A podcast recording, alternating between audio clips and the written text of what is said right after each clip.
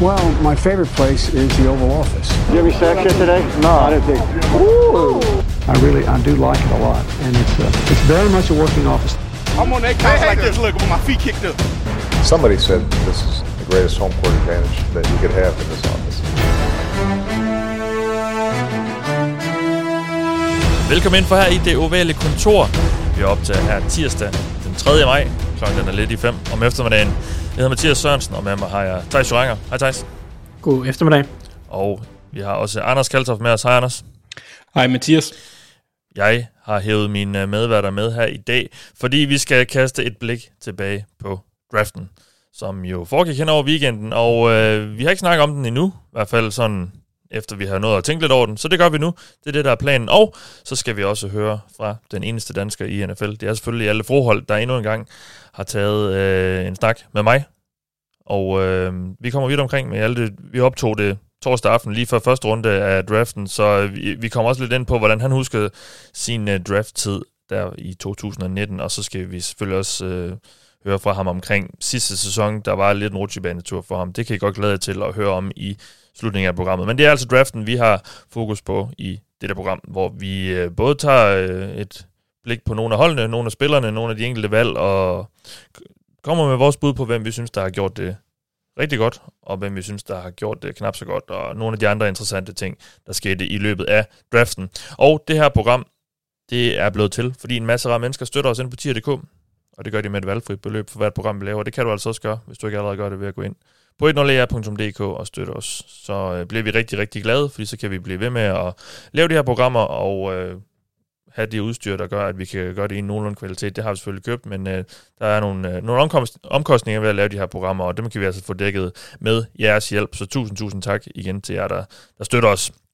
Nå, jeg, øh, vi, vi skal som sagt lidt vidt omkring i forhold til draften, og jeg synes lige, vi, vi kan starte med sådan nogle af de helt store sådan, historier, der var ud over selve valgene. Altså, der, var, der, der, der skete jo lidt ting under draften, navnligt første runde, der var et par handler osv. Dem synes jo lige, øh, vi skal gennemgå.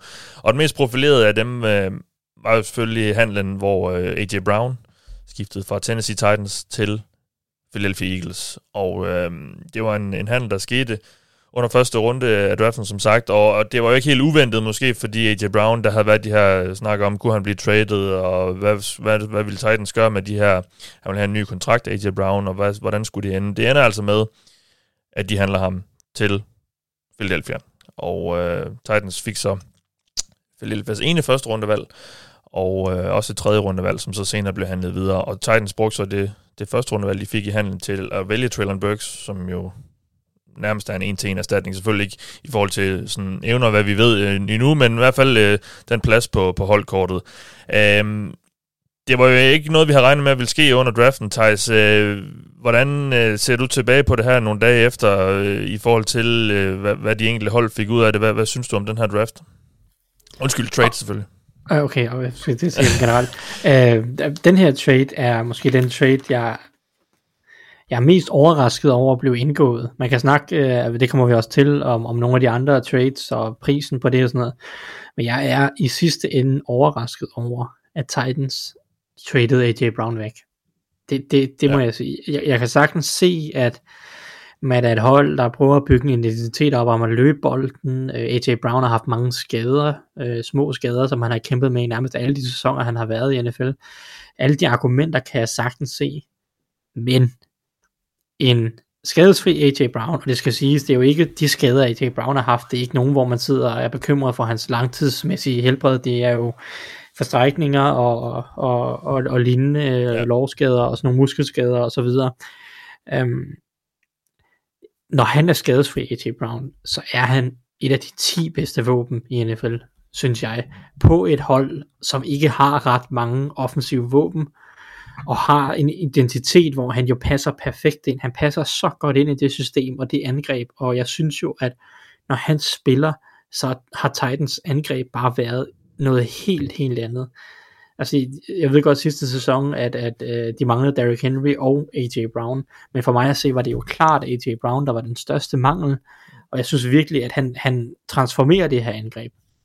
Så at man ikke kan finde plads til at betale ham, eller ikke vil, det, det er overraskende for mit vedkommende. Jeg ved godt, som du siger, der har været nogle rygter, og der har været nogle diskussioner, men det er der jo med så mange receiver og store profiler generelt, en masse leverage øh, øh, snak om, om får de nu det, de gerne vil have, osv. osv. Ja. Øh, jeg, jeg synes, A.J. Brown er for god en spiller på et angreb, som har for få gode spillere til, at jeg synes, det her det ikke giver mening for Titans. Det må jeg indrømme. Også, ja. Og, og det, det 19. valg i, i, i første runde, er jo ikke noget dårligt valg, men jeg, jeg kan ikke se, at, at jeg synes, at A.J. Brown øh, kan erstattes med den 19. valg. Så ved jeg godt, at de har valgt en lignende type i Traylon Burks. Og hvis, hvis Traylon Burks bliver lige så god som A.J. Brown, og, og jeg er stor Traylon Burks. Ja, jeg skulle lige sige, du var ret vild med Burks jo. Hvis han bliver lige så god, så er det, øh, så er det selvfølgelig spot on, så er det jo imponerende lavet af Titans, øh, så er det, så er det en, en god, god handel på rigtig mange områder, fordi så har de en billig top receiver i endnu flere år. Øh, men og jeg ved godt, at, at, at Vikings selvfølgelig lavede den her finte med øh, Stefan Dix og traded ham, og så øh, traded de øh, Just, Justin Jefferson, der var nærmest bedre end Stefan Dix. Uh, så det, det lykkedes for Vikings at, at erstatte Dix, men det er altså en svær finte at lave. Um, så, så jeg synes, uh, jeg er ikke helt sikker på, at jeg synes, Titans uh, tog, den, tog det rigtige valg her. Nej, og skal vi, vi, vi kan lige blive lidt ved Titans, så kan vi lige uh, tage snakken fra, fra, eller til, ja, fra Eagles øh, vinkelen om lidt, fordi jeg synes jo, det, øh, jeg synes, den her weekend har, har givet nogle interessante blik på Titans, og hvad de tror om dem selv. Øh, de, de tager Traylon Burks, det er jo så en erstatning for, for AJ Brown, og, og en, de har lavet en kalkyl om, vi gider ikke betale AJ Brown det her, så nu tager vi hans erstatning, som er billig i hvert fald i nogle år, og som vi tror på måske kan nogenlunde det samme. Og så tager de jo så også Malik Willis, Uh, godt mm. nok først i tredje runde, og jeg ved, vi, vi kommer til at snakke quarterbacks, og, og, og så, så vi skal måske ikke, vi behøver måske ikke have så meget fokus på selve det, men det, at de tager en quarterback her, som er nogen i hvert fald bliver vurderet til at kunne blive til noget stort i, uh, i NFL, er, de sådan, er det sådan et halv rebuild, de lidt er i gang med allerede nu, hvor, hvor de er ved at sige, okay, de kigger måske et par år frem, eller hvordan, hvordan tolker du det her? Øhm, jamen, jeg tror egentlig lidt, at det er sådan at spille på to heste på en eller anden måde fra Titans side. For jeg tror ikke, at man skal kategorisere det som et rebuild. Jeg er ret Nej. sikker på, at Titans føler, at de kan være konkurrencedygtige i år og, og, og vinde divisionen og, og, og lave noget ravage i slutspillet. Det tror jeg egentlig godt, de tror, og det kan jo nok også godt lade sig gøre, hvis, hvis, ja, hvis de rammer rigtigt på Burks og, og et par andre ting lykkes for dem. Men jeg tror, at de også indser, at, at de har ikke været fantastisk tæt på at være sådan en, su- et Super Bowl hold. Jeg ved godt, de har været i AFC-finalen og sådan noget, men det er jo ikke et hold, man har siddet med fornemmelse af. Det er et top 5 hold, vel? Og øh, deres quarterback er 34, Ryan Tannehill, øh, i den kommende sæson. Øh, han bliver 34 her hen over sommeren, øh, og har en kontrakt, hvor at man efter den her kommende sæson skal tage stilling til, om han skal forlænges, eller om han skal cuttes, eller han skal trades, eller hvad man vil med ham, øh, i en alder af 34, snart 35 år på det tidspunkt. Øh, Øh, så jeg tror, de indser, at okay, øh, vi har været gode, vi har mistet en masse spillere, det, det er jo også sandheden omkring Titans, de er, i sidste offseason og i denne her offseason har de også sagt farvel til en del spillere øh, rundt omkring på holdet, så der har været sådan et lille generationsskifte øh, mange steder. Øhm, altså sidste år, der sagde de jo farvel til Corey Davis, John O. Smith, øh, Roger Saffold i, øh, øh, i år, og, og sådan nogle ting. Altså der er nogle spillere, der har forladt holdet, ikke? Øh, så det er sådan en, det er sådan en, jeg tror det er sådan lidt en situation, hvor at de prøver at vinde nu, og se hvor gode de kan være, men så prøver de måske også lidt at se, om de ikke kan lave en smooth overgang til en, en ny quarterback. Mm. Fordi Tannehill er 34 år, og han er jo ikke en genial quarterback. Altså, han, han er en fin quarterback, som jo har gjort Titans konkurrencedygtige. Men ja, han er ikke så god, at man, man sidder sådan og tænker, Øh, han er vores mand de næste fire år. Nu er vi all in de næste fire år. Så jeg tror lidt, det er sådan, at nu tager vi et år mere, og så ser vi lidt, om vi kan lave et skifte på quarterback, og i mellemtiden er vi sådan konkurrencedygtige, uden at være all in, fordi de gider ikke at smide hele deres fremtid væk på at have Tannehill, øh, virker det til.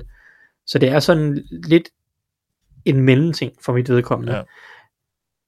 Og, okay, og kan vi lide det? Hvad, hvad synes vi? Fordi jeg, jeg kan jo, jeg er måske og det er nok også lidt for sort-hvidt, men jeg kan godt lide, at enten et hold går mega meget efter det, eller slet ikke går efter, efter noget. Øhm, altså, hvordan, hvordan står du med det? Jamen, jeg er enig i, hvad du siger. jeg tror i Titans situation kan jeg faktisk meget godt lide, at man ikke binder sig til Tannehill og går all in og trader en masse picks væk og, picks væk og, og gør en, en, en masse ting ved kappet for at massere det og hente en masse spillere ind. For jeg tror ikke nødvendigvis, at Titans er du ved, et par store trades og øh, et par store kontrakter for at vinde Super Bowl. Nej. Øhm, så jeg kan egentlig meget godt lide, at de måske prøver at se, om de kunne ramme noget guld med Malik Willis, øh, og så stadig holde holdet konkurrencedygtigt. Fordi det, det er jo også øh, det er jo nemmest for Malik Willis, hvis holdet er, er godt omkring ham, og han kan udvikle sig i ro og mag, og holdet fungerer, og han ikke bliver kastet i ilden for tidligt, eller, og, og, og sådan alle de her ting. Um, så jeg, jeg tror egentlig, jeg meget godt kan lide i Titans situation, at man prøver selvfølgelig at vinde, og man har et hold til at vinde divisionen, men det er ikke sådan, at du smider fremtiden væk fra Tannehill, fordi så god synes jeg ikke han er, tror jeg, at, at, at det er det, man skal ud i. Nej. Så jeg synes egentlig, det, det giver på en eller anden måde mening for Titans i mit hoved, øh, selvom at det er lidt en svær balancegang, som de, de har gang i, øh, og ja, som sagt, øh, det snakker vi også om med Burks, altså det er, det er, det er nogle solide risici at tage i, og der er jo risikoen, at det falder på maven, og så har man ikke Tannehill efter næste sæson, og så har man heller ikke nogen receiver, fordi Robert Woods er også gammel og så videre. Og, og, og så står du i, i et lidt hårdere rebuild, ikke? Og, og, det er den balancegang, som de prøver at, øh, at gå nu her, men, men, men ja. Lad os lige tage den fra Eagles-vinklen her, Anders. Øh, De, de ender med at, ja, at give et første og godt nok også tredje rundevalg for, for AJ Brown, men det er jo nærmest øh, det, det bedste valg, der blev taget i hele første runde. øh, Eagles gør her med, med at få AJ Brown. Hvad, hvad synes du om den aggressivitet, øh, som de viser ved at, at lave den her store trade? Jamen altså, som det første er jeg nødt til at sige, Eagles er nogle eklatante røvhuller. Men det de gjorde i den her draft, ja. var fremragende. Og det er de, fordi de tog dine yndlingsspillere. Ja, det handlede op for to før mig. Ja. Det, det, det er ikke okay. Nej. Øh, ej, jeg synes, de gjorde det fremragende. Altså, i generelt er jeg stor fan af deres tilgang til den her draft. Jeg ville også have snakket om det, hvis de ikke var i, øh, i nyhedsrunden. Øhm, fordi jeg, jeg synes, det, det, det er fremragende. De giver virkelig Jalen Hurts nogle gode muligheder for at... Altså, han, han har jo nogle rimelig gode våben nu. Der er Quest Watkins, der, der er første rundevalget fra sidste år, Devonta Smith, og så med AJ Brown oveni, og de har Dallas Goddard. Et, et forsvar, der øjensynligt vil komme til at blive rimelig fornuftigt. Uh, det bliver i hvert fald svært at løbe imod dem. Og så uh, sådan en division, der er uh, til at tale med. Det altså Eagles, de, de skuffer mig, hvis de ikke er blandt favoritterne. Ja, i hvert fald er i playoffs, det skal de. Mm. De har sadlet op, men hold nu op, hvor har de gjort det hurtigt i forhold til, hvor vi snakkede om dem sidste år. Det er jo som om, at Titans og Eagles har byttet plads. Ja, det, lyder som om, du tror meget på Jalen Hurts. Nej, Men hvis Jeg tror de, på holdet. Det er skidt, hvis de ikke kommer i playoff. Så skal, så skal Nå, han- jamen, det, det er koblet med en dårlig division, og et, og et hold, der er sådan generelt ret godt, så tror jeg godt, du kan komme i playoffs med 10 og 7 i den division. Ja. 11 og, se- øh, 11 og 6 ish, der, deromkring. Det tror jeg ikke er usandsynligt. Nej. Men, men det er ikke på grund af Jalen Hurts, det er på grund af alt det omkring ham. Ja. Ja, fordi det de gør her er jo også lidt, det er at sige, okay Jalen Hurts, nu, nu har du nogle våben her, øh, nu har du i hvert fald lidt mere premium våben. Um, gå ind og vis, hvad du kan. Mm. Mm. Så, øh, så ser vi, om du fortjener at, forblive vores quarterback. Det, det er jo også lidt det, de, de gør ved at lave det her move, tænker jeg. Um, Ja, jamen bestemt. Altså, jeg synes, de har sat dem selv op til at, at finde ud af, hvor de er næste år, og, og så samtidig kunne få succes undervejs. Øhm, fordi de har alle elementer lige nu, eller de har to af de elementer, jeg synes, der er vigtigst. Det er en rimelig, rimelig efficient, eller effektiv offensiv linje, og så en gusten defensiv linje efterhånden. Plus de har våben. Det bliver, det bliver sjovt, tror jeg. tog jo Jordan Davis der i første runde, og så Ja. ender de så med at, at bruge deres, det andet runde, første rundevalg, de havde på, i den her trade pakke til, til AJ Brown, og så i anden runde tager de uh, center Cam Jurgens. Cam Jørgen, Ja, undskyld. Øh, det er rigtigt. og så tager de jo, så, så uh, lader de jo endelig uh, Nakobe Dean uh, unlettet op, der i tredje runde, linebackeren for Georgia, som uh, faldt og faldt og faldt, i hvert fald, eller han faldt i hvert fald, hvor, hvor, hvor, i forhold til, hvor, hvor vi alle sammen troede, han kunne blive taget, og hvad han havde talent til at blive taget, men der var til synligheden nogle skades øh, bekymringer der, og øh, ja, så var der par sjette rundevalg, en, øh, men en, en rimelig solid draft, og, og i hvert fald meget upside i sådan en som Dean, men, Ja, når, ja, de, når hvis- de får ham der, hvor de gør. Øhm, Ja, så hvis man skal tro Jason Kelsey og ikke, øh, ikke Thijs nu, ikke fordi jeg skal, så kan Cam Jørgen øh, var topvalget. Det var ham, de ville have. I, Ja. Altså, det var Jason Kelsey's yndlingsspiller. Ja. Hvis I ikke har set Så, det klip, så, så, kan se det. så kan han jo lade ham op.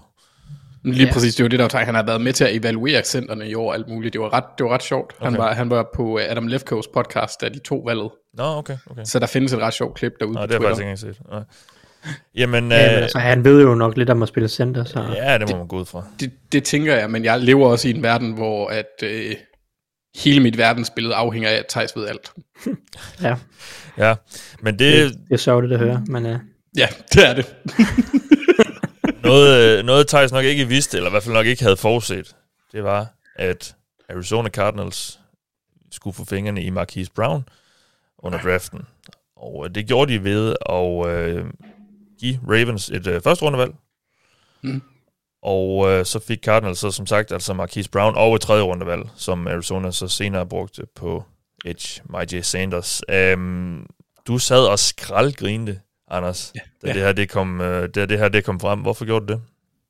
Fordi, fordi at vi mister ham om et år alligevel. Det er ikke en spiller, jeg regner med. Der. Eller det var en spiller, der har været lige akkurat god nok til, at jeg kunne frygte, at de ville give ham en sådan okay kontrakt.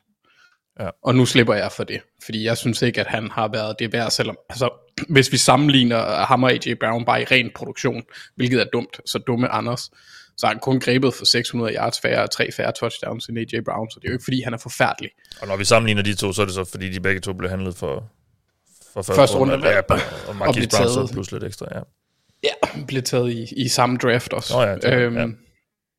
Men altså, jeg synes det, for det første synes jeg, det er jo, det er jo alt for meget. Altså det er alt, alt, alt, alt for meget for ham. Altså, vi fik et første rundevalg nærmest for, eller ja, og, og skulle give et andet rundevalg for at komme af med Orlando Brown Mm. sidste år, og Orlando Brown er, er spiller en mere vigtig position og en bedre spiller. Øhm, så desperationsmæssigt ud fra de øh, sådan eksterne forhold, der er i Cardinals, har virkelig haft, det, det synes jeg har haft en indflydelse, fordi jeg, jeg vil aldrig nogensinde på noget tidspunkt sige, at det er en god pris for dem. Jeg kan godt forstå, at de er så desperate, at de kan, kan finde på det. Jeg kan godt se begrundelserne. Cardinals, Ikke at de er gode. Ja. Ja. ja. Øh, med, med Hopkins, øh, der, der sidder ude. Ja, det er jo så det, der er kommet frem efterfølgende, øh, eller det kom frem i går mandag, at. Ja. øh, han har fået en karantæne på seks kampe, Ja. for øh, han er blevet taget med nogle ulovlige stoffer i blodet, og det viste Cardinals jo godt øh, torsdag aften. Ja, det er ikke bare hvilke som helst det ulovlige stoffer.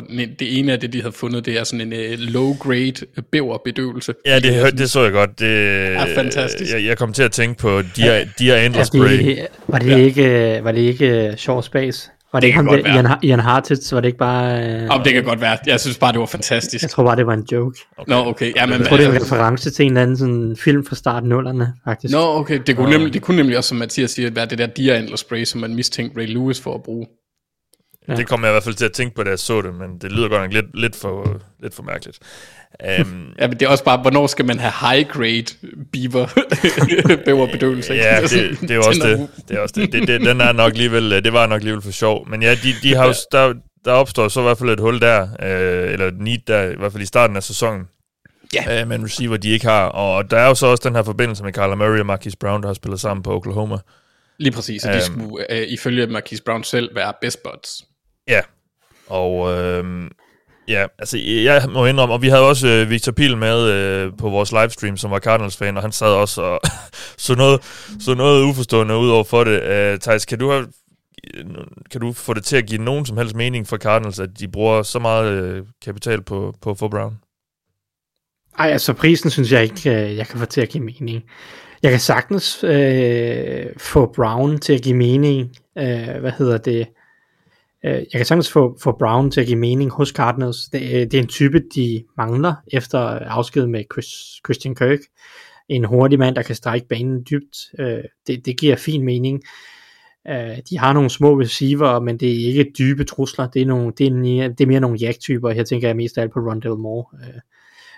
Og så har de de store receiver udvendigt selvfølgelig, Hopkins og, og E.T. Green og Antoine Wesley og sådan noget, men, men de har manglet den her øh, hurtige spiller, der kan strække banen, og han passer rigtig fint ind i det her system, som, som, som hvad hedder det, Cliff Kingsbury kører, så jeg kan sagtens få ham til at give mening i Cardinals, og Og jeg kan sagtens, øh, ja, udover det her Murray, den her Murray-forbindelse, så jeg synes, han er et super godt fit hos Cardinals, og jeg tror, at Cardinals vil være et af de hold, der får, al, altså får allermest ud af ham, hvis man skal sådan se på det øh, på den måde. Ja, det, han er bare ikke et første runde valg værd, og så er den ikke længere øh, i mit hoved. Så det er sådan lidt, øh, det lidt der situationen er.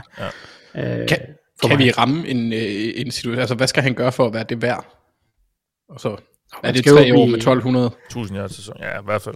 Ja, han skal jo bare blive en, en, en faktor, altså en difference maker på det her. Altså, han har jo ikke, det er som du siger, han har ikke været nogen dårlig spiller hos Ravens, men han har bare lidt været der. Det er ikke sådan en spiller, man har gået ind til kampen og frygtet, at uha, han, øh, han kan ødelægge vores forsvar, hvis vi ikke passer på, vel? Det skal han jo blive hos Cardinals. Altså, det, Ja, det, det er lidt der, jeg er. Altså. Jeg vil også sige, en af de ting, der var, at han ville jo selv væk, og det, men jeg tror, at den tilgang, han har haft til det, har måske også gjort, at vi kunne få den pris, fordi han ikke har sagt noget.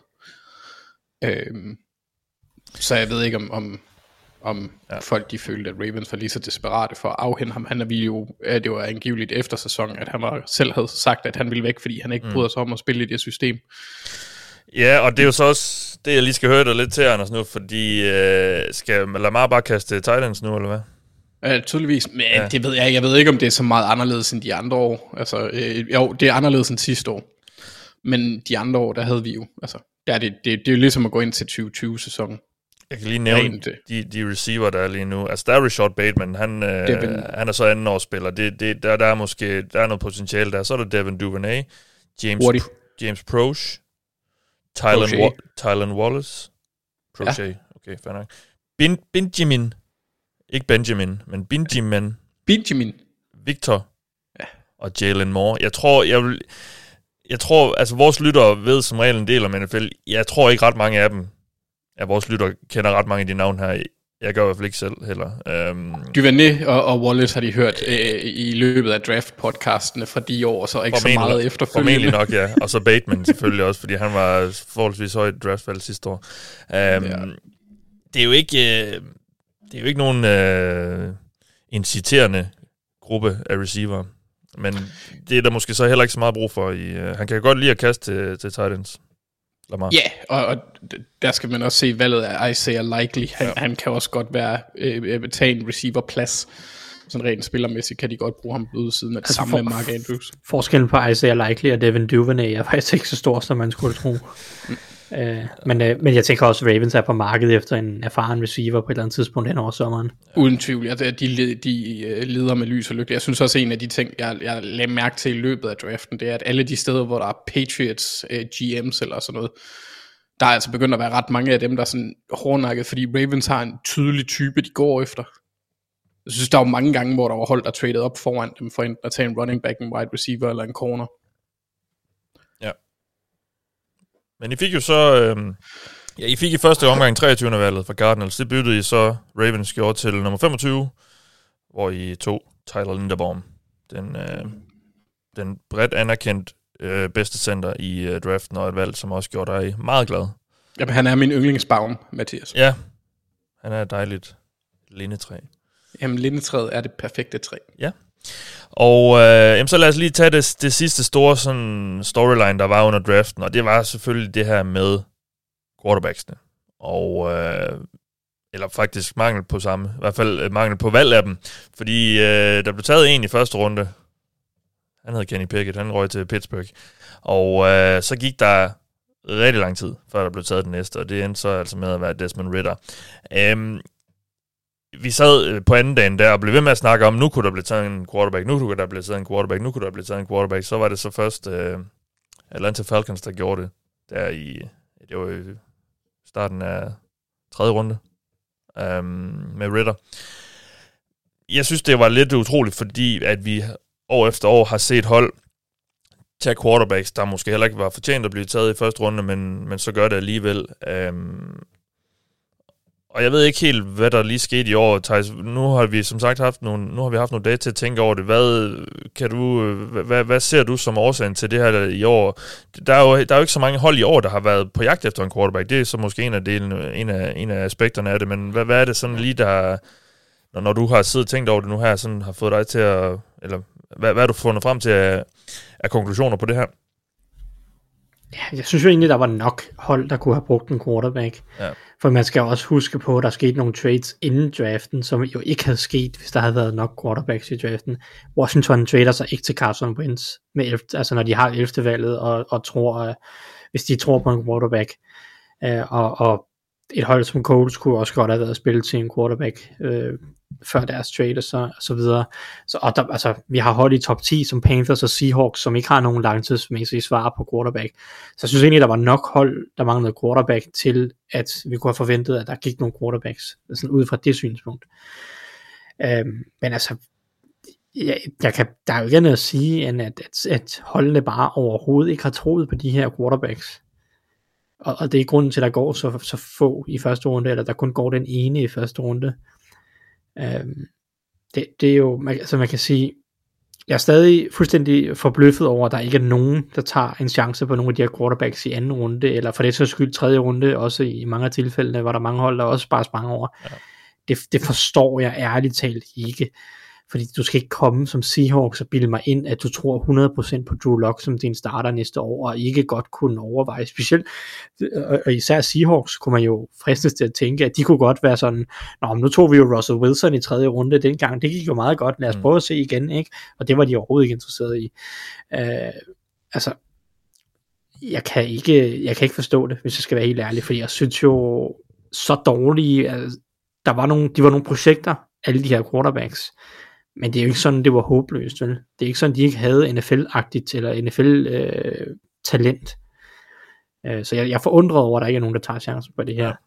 Men for mig at se, må det jo bare være, fordi at, at holdene, et, de troede ikke ret meget på dem, og to, fordi de ikke troede ret meget på overgangen, så er der mange af holdene, der har været ude og ligesom finde nogle andre halvløsninger, som de egentlig var fint tilfreds med. Lions kører bare videre med Jared Goff, det kan de jo godt leve med. Øh, Går ud fra, og Falcons har hævet Marcus Mariota ind, og øh, det, det, det er Dean og måske ikke Dean Peace, Arthur Smith, øh, jeg er godt tilfreds med hans gamle body der, så han, det kan de køre videre med, ja. og Seahawks har traded sig til Drew Lock, og det tror de åbenbart lidt på, og sådan noget, så der er alle mulige hold, der har været ude at finde en dårlig undskyldning, ikke? Øh, og, og, så fordi de ikke har kunnet lide over, øh, overgangen, så har de så bare holdt fast i det. Jeg synes bare tit, vi har, vi, vi har jo, som jeg også sagde før, vi, vi har jo tit set quarterbacks blive overdrafted, eller hvad skal man sige, altså taget meget tidligere, end de egentlig burde. Og der var jo mange, der også havde sagt, øh, altså der er mange af de her quarterbacks, som mange jo havde en tredje runde grade på, eller en anden runde grade på, og, og igen, det, det, det har ikke altid holdt, øh, holdt holdene tilbage for, for at tage dem tidligere. Øhm, jeg har også sådan tænkt på, altså, der var bare ikke nogen GM's, der havde lyst til at hænge deres hat på nogle af de her quarterbacks. Og det er jo det, fordi det er jo tit det, de gør, de her GM's og head coaches, som når der bliver taget en quarterback højt i, eller i første runde i hvert fald, eller i hvert fald måske især i toppen af første runde, øhm, så, så, sætter man, så sætter den general manager lidt sit job på spil, for at den skulle lykkes. Og der er åbenbart ikke nogen general managers eller head coaches, der rigtig vil, vil turde sige, øh, nu, nu satser vi på ham her. Og fordi du kan godt, alle de her hold, der har taget nogle af de her quarterbacks, kan jo godt slippe afsted med, hvis de ikke bliver til noget. Så kan de sige, at vi tog en chance, det, vi bruger det tredje runde på det, vi kan godt leve med, hvis det ikke øh, bliver til noget. Omvendt så er der så mega meget upside i det. Jeg synes jo især sådan et valg af, som Titans gjorde med Malik Willis, det kan være sådan et, jeg tror, det kan være et valg, vi om nogle år sidder og tænker, hold kæft, et stil. Det var, øh, altså fordi det potentiale, han har i sig, det kan gøre, at han, han kan blive øh, virkelig, virkelig god. Og så øh, er det jo et kæmpe stil, de har gjort der. Um, så ja, jeg synes, det var, jeg synes, det var lidt interessant det her med, at et indhold ville, ville turde satse på dem. Øhm, har, har du egentlig, nu, nu, var det jo, nu var det jo så dit hold, Steelers, som øh, var meget, meget tidligere ude end alle andre i forhold til de her quarterbacks. Med deres valg af Kenny Pickett. Øh, sidder du sådan lidt og tænker, ah, det kunne vi måske godt have ventet med, eller... Øh, fordi vi, vi kan jo også godt lide, at hvis, folk, hvis holdene tror på en quarterback, at de så tager ham. Ja, når altså, han så tidligt som muligt måske endda. Jeg, jeg, jeg holder fast i, at jeg synes, det var det rigtige. Ja, at, at, at tage, en, quarterback. quarterback. Ja. Så hvis ikke kan lide, så, så tager ham. Altså, så, så må man... Altså, hvis man tror på det, så skal man jo tage en quarterback. Ja. Især når man mangler en, skulle jeg sige. Uh, men, uh, jeg vil også sige, den anden side af det er jo egentlig, at det ser ud som om, de valgte rigtigt i forhold til resten af ligaen. Ja. Fordi der var ikke nogen, der var ikke, altså resten af ligaen var ikke interesseret i nogen af de andre. Spørgsmålet er, vi kan, om, om vi kan ikke vide, Vi kan ikke vide, om der Nej. er nogen, der var interesseret i Pickett. Nej. Men vi kan i hvert fald vide, at der var ikke nogen af de andre, der var interesseret i Ritter, eller Willis, eller Corral, eller Howell. så altså, det havde jo, det havde jo, og, og det er jo sådan noget hindsight 2020, uh, som man kun ved for nu, fordi det forløb, som det forløb. Men hvis de nu havde taget Willis, så havde de jo taget mere fejl, end de potentielt gør med, med, med Pickett i hvert fald. Så har vi vidst, altså nu ved vi, at hvis de havde taget Willis, så havde de i hvert fald skudt ved siden af. Uh, hvis, de nu havde, hvis de nu havde taget Willis og lavet Pickett gå, så kunne det være, at Pickett var blevet valgt alligevel, og så havde han ikke været der i anden runde. Um, så altså, det er jo alt sammen det er jo sådan noget uh, conspiracy uh, theory nærmest, altså Ja. hvordan, hvordan det havde forløbet, hvis de havde taget en anden quarterback. Men jeg synes jo, helt sådan strategisk set, hvis de godt kan lide Kenny Pickett, så skal de jo tage ham, og det gjorde de, og det er jo det rigtige. Så må vi jo se, om det lykkes for dem, ja. eller om de også skulle have holdt nælderne for den her årgang, ligesom alle de andre. Anders, har du noget til, til quarterbacksnes fald? Nogle, jeg synes bare, det er sjovt, at de i den her draft i hvert fald blev, blev set på som andre spillere. Altså, i, der var ikke, det virkede ikke til, at der var positionel værdi, der ligesom løftede dem op. Og sådan en type som Willis, der har massivt højt potentiale, men også rimelig store mangler, blev det egentlig taget i det område, den type spiller burde blive taget i. Det, det synes jeg egentlig er meget interessant. Ja. Men jeg tror ikke, det er noget, der hænger ved, så jeg ved ikke, hvor interessant det så er i sidste ende. Lad os, øh, lad os gå videre her og, zoome ind på nogle forskellige kategorier, som, øh, som jeg har givet jer nogle spørgsmål. Og det første, det er sådan, øh, jeg har bedt jer komme med et, et takeaway på draften. Altså en eller anden form for opsummering på, øh, hvad I så øh, af tendenser eller noget i den stil. Øh, Anders, du kan få lov at lægge ud her med, øh, med dit takeaway. Ja, øhm, altså, øh, jeg synes bare, det var en fed aften til at starte på. Det, det, mit takeaway er, at jeg elskede den her draft for alt, hvad den tilbød mig som person lige den aften. Og I Ravens. hvert fald i første runde. Ja. Øh, en rutsjebanetur, jeg ikke havde regnet med netop, fordi den var så uforudsigelig, som man, man, man havde regnet med op til, synes jeg. Jeg synes, at der var nogle bevægelser, der var spændende. Jeg synes, det var sjovt at se skæringspunktet ved Atlanta Falcons, der ligesom satte gang i, øh, i øh, hvad hedder det, kapløbet om wide receivers. Øh, mit hjerte blev taget fra mig, og jeg fik det igen, og så blev hjertet taget fra andre, og jeg blev glad, og så kom ham der, den gamle mand, der aldrig gad at holde kæft ind på scenen, og så gik der et kvarter, og så blev der taget et næste valg. Hvad var det, han hed? Ed Marinaro, eller sådan noget. Og det ikke på Øh, anden dagen. Det kan godt være. Jeg synes, det var herligt, det hele. Ja, det, var- det var vildt. Ja, men altså, i, i af, af specifikke tendenser, der kom jeg lidt til at, at røbe min, min, min hånd tidligere der. Jeg synes, det var sjovt, at der er, at Ravens er blevet læst på en eller anden måde, virker det til. Der var øh, gentagende gange hold, der, der handlede sig op for at tage spillere foran dem. Og det, det bekymrer mig en lille bitte smule. Men igen på den anden side, de gør det så godt hvert år, så, så man kan ikke rigtig brokke sig.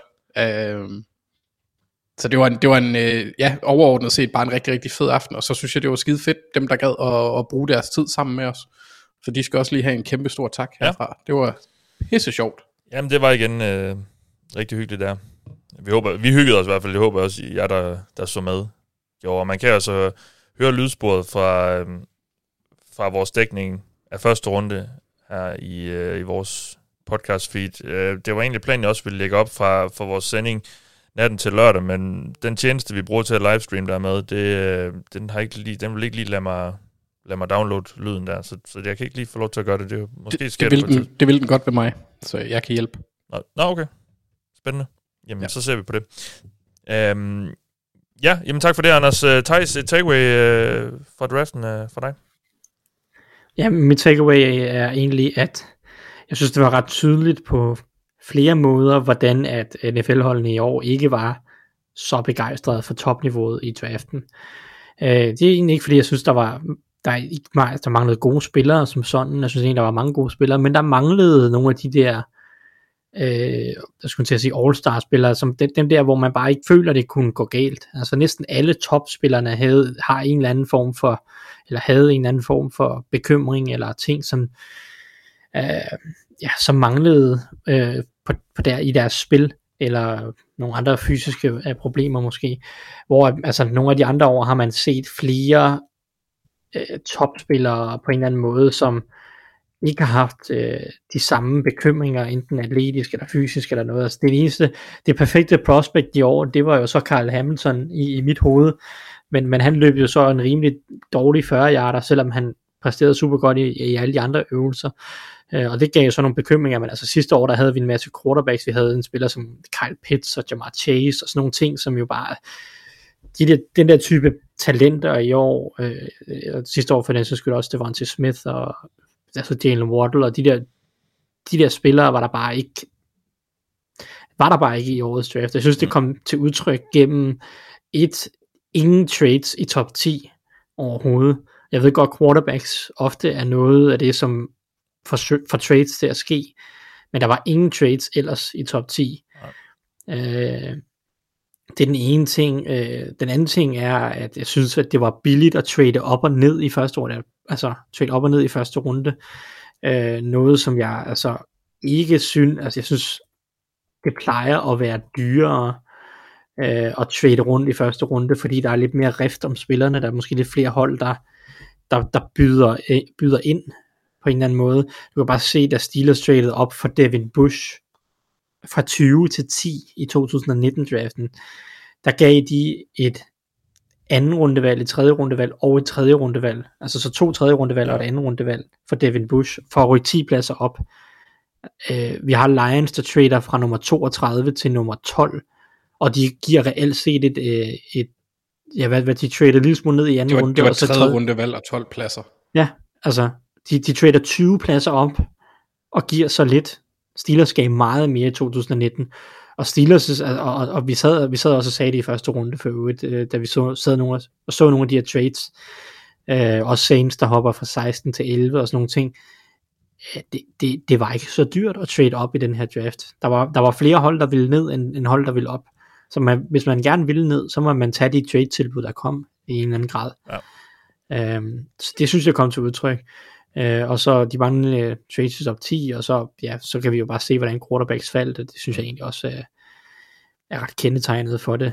Øhm, så jeg synes, jeg synes, det var en lidt, lidt spøjs draft øh, på den måde, at den var ja, på en eller anden måde, så manglede den noget, noget toptalent, og der manglede de her quarterbacks, så det gav ja. sådan et, et, et, et anderledes scenarie i første runde, på en eller anden måde, som var, som var meget sjov og fascinerende, og også bare alle de her hold, der hellere vil bruge deres første rundevalg på en spiller, end at, mm. end at vælge første runde. Ja. Altså, øh, både de her spillere, der er blevet traded under draften, men også op til draften, alle de spillere, der er blevet traded, øh, hvor vi ender med, at nærmest alle 32 valg i første runde har været traded på en eller anden måde, fordi at, at, at de er rådet frem og tilbage i tidligere år. Um, Vikings tog ikke et valg, de ejede, da de gik ind. Nej, præcis. Nej, alle, samtlige deres valg var, var, var traded mindst en gang. Ja, de, ja. de traded ned en hel masse, og det gjorde hold som, som Bears også, mener jeg, Bears, og de havde jo ikke noget første rundevalg by the way, men, men de havde jo også kun sådan noget fire eller fem valg, da de gik ind i draften, og, og endte med at, at vælge otte eller ni spillere. Øh, så, så, øh, så der var mange hold, der gerne ville trade ned, og hellere bare, altså, der var ikke så meget kvalitet, som man var prøvet, og i stedet for bare noget kvantitet, og det er jo generelt set en god ting, altså, fordi alle de her er jo en eller anden form for lotto med, med forskellige øh, muligheder for afkast. Mm. Øh, så så jo, jo flere, jo bedre i generelt set. Øhm, undtagen når man er sent, så kan man jo bare tillade sig hvad som helst. Men, øh, det kommer vi til senere. Uh, ja, det kommer vi til senere. Ja. Men, øhm, men altså, jeg synes, det var interessant på mange måder, ja. øh, at, at det ligesom, det var ret tydeligt, at det var en draft, der manglede noget talent i toppen, og det, det, det, det skabte nogle forskellige øh, tendenser ned igennem første runde især. Jeg får det til 18. 18 ud af de 32 valg i første runde blev øh, handlet mindst én gang. Ikke selvfølgelig ja. alle sammen på draft day, men, men øh, før, ja, eller, så, før eller på og, dagen, og, og et, to af dem blev handlet hele tre gange. ja, ja, ja, præcis. Ja. Og, og ud af de der, øh, hvad var det, du sagde? Der ikke blev 18, 18. Ja, så, så ud af de der 14, der ikke blev traded, der, der var de syv af dem i top 8 af draften, ikke så? Ja, i hvert fald, øh, ja. Ja det, ja, det passer, ja.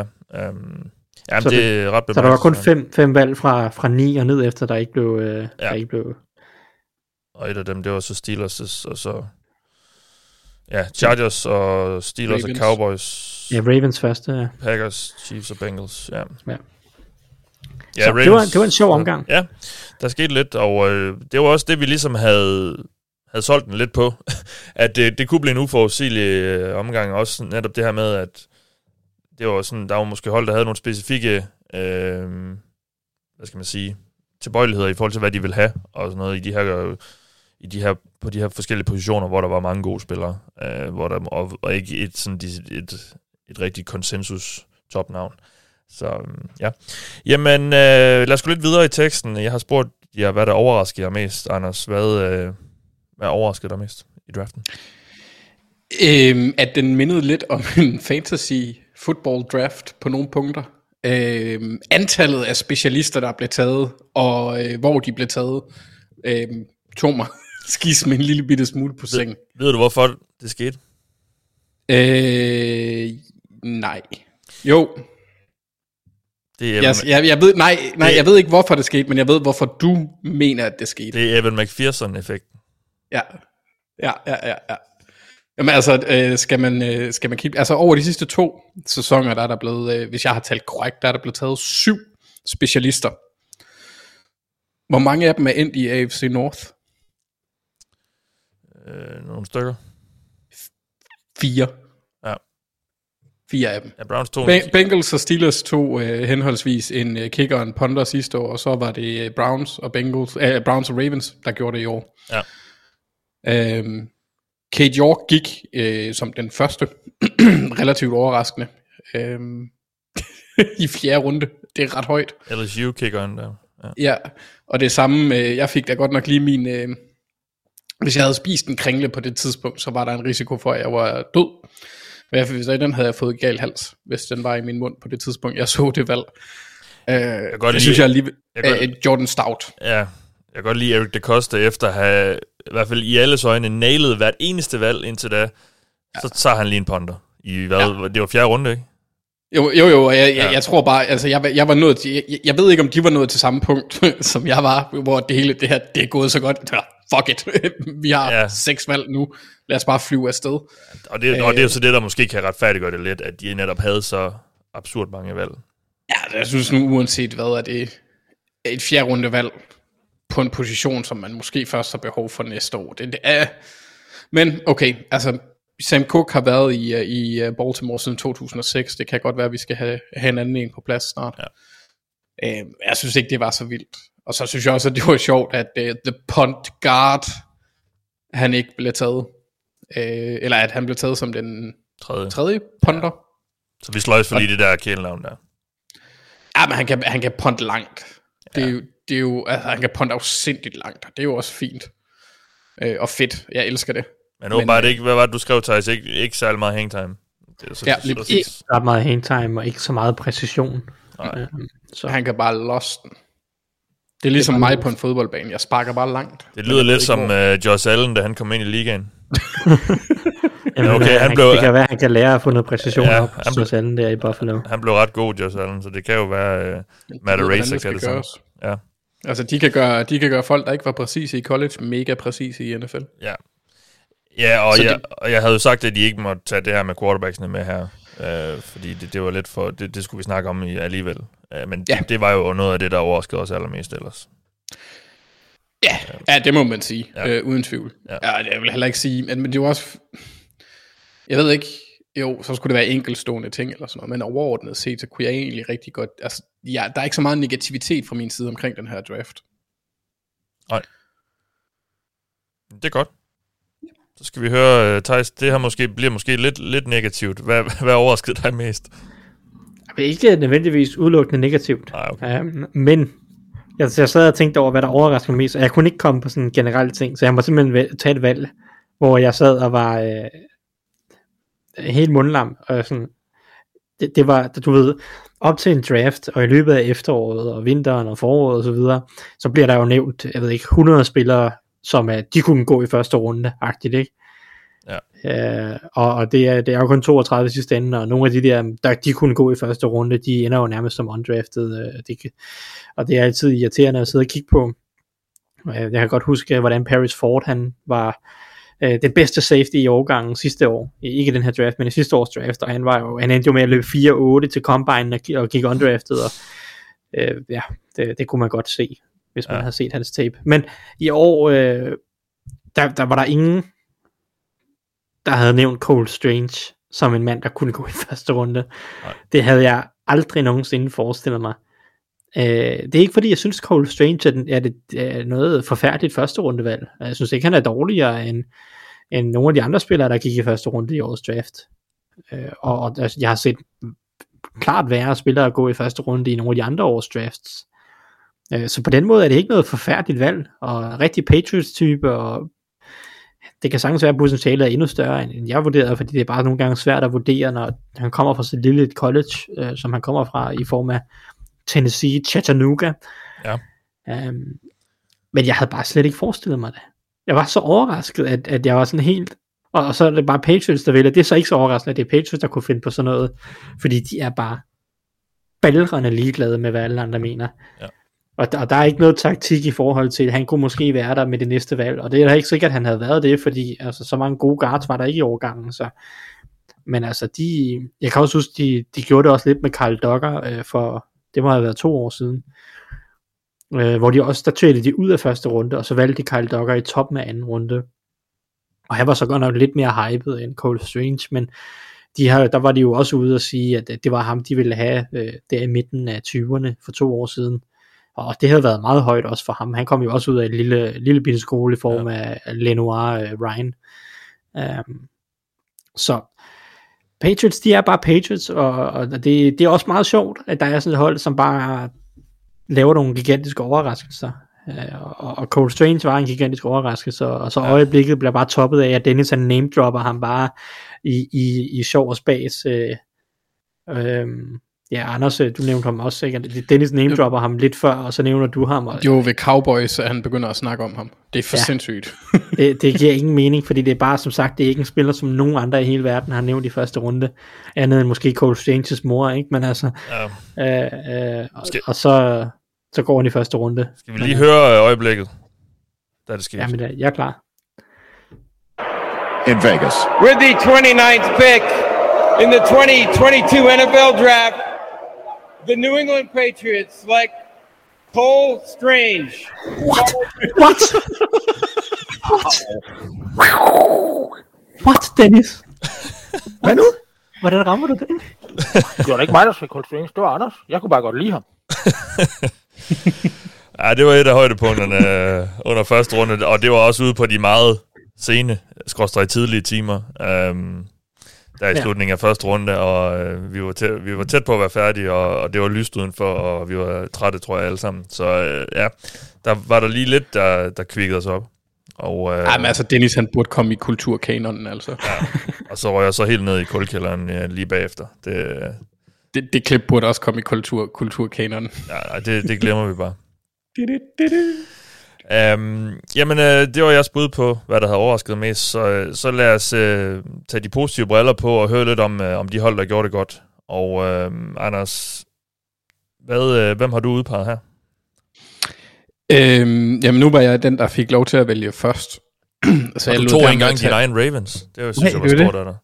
Det, var det, fordi den vil jeg ikke have smidt, øh, smidt i ansigtet. Nej. Øh, jeg tror også, at folk har set min glæde og min fejring af den sådan Ah, okay, de har måske ikke genset det lige så mange gange, som jeg har. Men, men der findes film af det, så man kan se det, så det behøver jeg ikke at få lige nu i hvert fald. Nej. Øhm, det første hold, jeg godt kunne lide, det var egentlig Jets. Og det er selvfølgelig nemt at sige, fordi de havde tre første rundevalg. Ja. Øhm, det var jo det hold, lide... der havde allermest draftkapital øh, inden draften.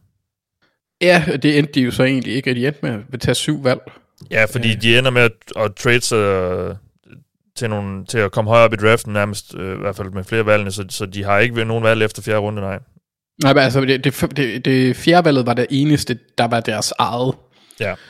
Øhm, øh, som de så bruger på Amart Gardner, øh, eller Sauce. Sauce, ja sovs, Øhm, som jeg egentlig er, er ret glad for. Det synes jeg var et godt valg. Han passer, passer ind i deres system, synes jeg, i forhold til størrelse og længde, og så har de intet der i forvejen. Um, Garrett Wilson er fint, det var jo lidt, de fik øjensynligt den spiller, de håbede på, derfor de havde frit valg ved alle hylder, hvis man lige fratrækker Drake London. Men at de får Jermaine Johnson, som de fleste af os har snakket om, at de måske var villige til at tage ved nummer 4 allerede, at de får ham ved 26, er fremragende værdi. og så kan jeg egentlig også godt lide deres valg af Breeze Hall, han er en god spiller, Og det er i det lav, som running backs, de egentlig godt må gå for mit vedkommende. Ja, men... Ja. Ja, havde ja Michael- altså, de det, jeg er Michael mere utilfreds med det, når det sker for mit eget hold. Kunne de, Mathias. ikke, kunne de ikke bruge noget andet? Altså, de har Mike, Michael Carter, der er en fin running back. Altså, hvorfor ikke bare tage Og en men det er også et system, der ikke kører med en jo. Og jo, det er så måske fair nok, men ja. Jeg synes, Altså, men, men jeg i forhold til den spiller, de tager, der synes Ja. ja. jeg, det var det rigtige valg. Så kan man diskutere positionen. Øhm, en lille bitte smule. Jeg synes ikke, det er så galt i det område. Det er ikke sådan, at jeg synes, at det er forfærdeligt. Det er jo det, mere det. Nej, men og det, så- nej. Og så kunne jeg egentlig godt lide deres valg af Jeremy Rockert.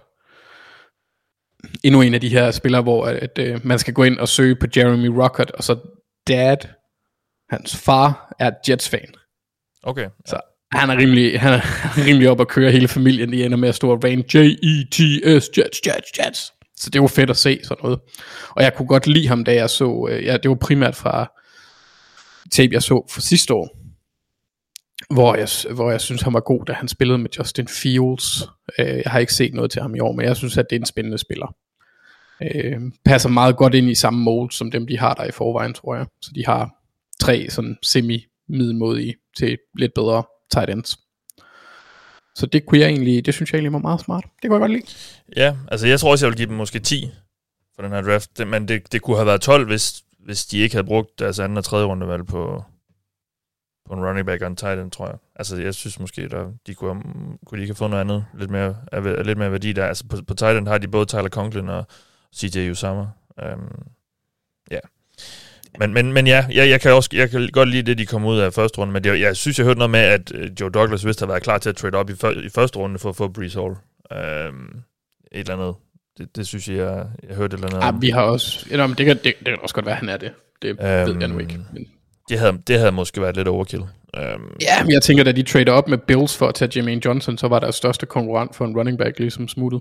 Ja, det er jo så det, ja. Men, øh, men ja, rigtig godt, øh, og, og, og det er fint, de, de giver jo, øh, de giver jo en, en det hel del øh, legetøj her til, til Zach Wilson. Ja, og så er der også det aspekt at det viser nok også, at de har en, altså der måske ikke er så stor, at selvfølgelig er der issues med Becton og hans vægt og sådan nogle ting. Skader og alt det der. Men de tror måske på, at de tror nok, han er der. Siden at de overhovedet, altså at de ikke går tackle før fjerde runde. Ja, ja det, det må man næsten gå ud fra. Ja. Men ellers så har de jo sat Zach Wilson op ret godt. Nu har han Corey Davis, Garrett Wilson. Han har to habile running backs og en, en offensiv linje, der burde være bedre. Mm. Um, og så et forsvar, der bærer, i hvert fald burde være bedre. Ja. Og du har et hold mere? Ja, øh, det har jeg, og det, det, det var egentlig også fordi, jeg synes, der var to andre hold, øh, tre, der, er- der var flere hold, jeg synes, der gjorde det rigtig godt, men nu har vi snakket om, blandt andet Eagles var mit første valg jo, øh, fordi jeg synes, de gjorde det fremragende. Bedste spiller i draften. Øh, så jeg valgte at, at kigge lidt anderledes på det. Jeg kunne egentlig godt lide Detroit Lions' tilgang. Jeg synes, den går i, rød, eller går i tråd, den flugter meget godt med det, der skete sidste år også. Øh, jeg synes, de viser en form for tålmodighed. Hvis man lige ser bort fra handlen op for, for Jameson Williams. Ja, Øh, fordi den ender med, det ender med at blive lidt voldsomt, synes jeg. Måske. Det synes jeg ikke. Jeg synes, det er billigt. Et tredje runde valg for at rykke 20 pladser op i første runde, Ja, for at få en, en, en spiller, der har elite-potentiale. Det, det er ingenting, synes jeg. Jeg, jeg, jeg kan ikke... Jeg, jeg, jeg jeg var på ikke noget... Altså, det, det synes jeg er billigt. For at være helt ærlig. Okay, Og ja, han det er skal, så, fordi han, du- Han skal jo først spille næste år. Ja, du, du, det er selvfølgelig, fordi Lions også fik et andet rundevalg i den handel. Uh, altså, de, Mm. de, de, de får Vikings' første og anden rundevalg.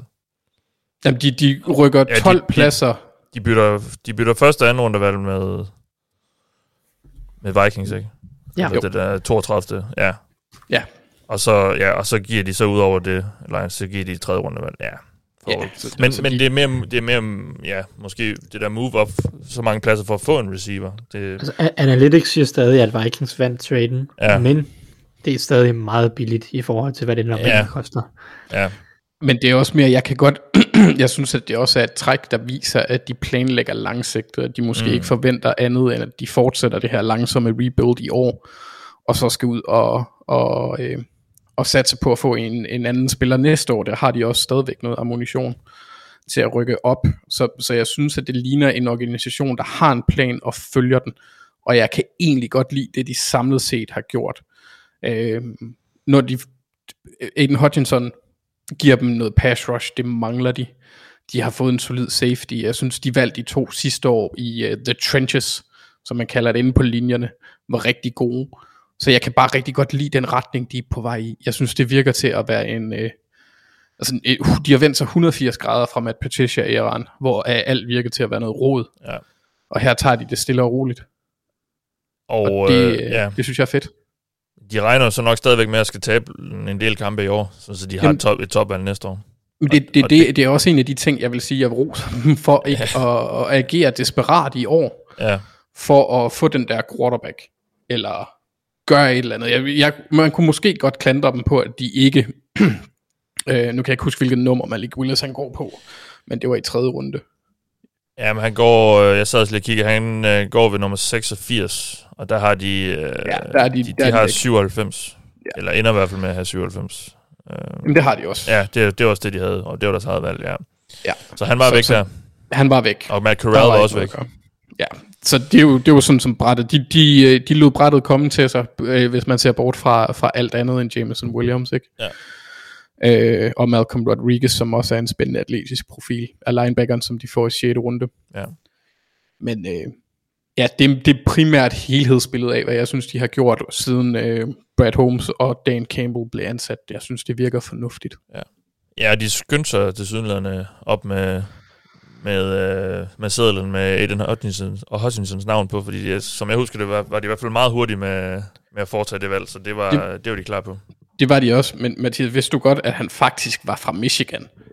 Og at, at det var så et lokalholdet, der tog ham. rigtigt? Ej, det Ja. ja. vidste jeg slet ikke. Det har jeg aldrig hørt om før. Nej.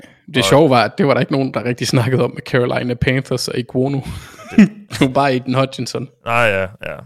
Det var også Ja, lidt, tosset. lidt mere sexet valg, måske. Uh, Ja, men altså, jeg tror, jeg tror, de er rimelig glade for, hvordan det ligesom er forløbet de sidste Ja. to år.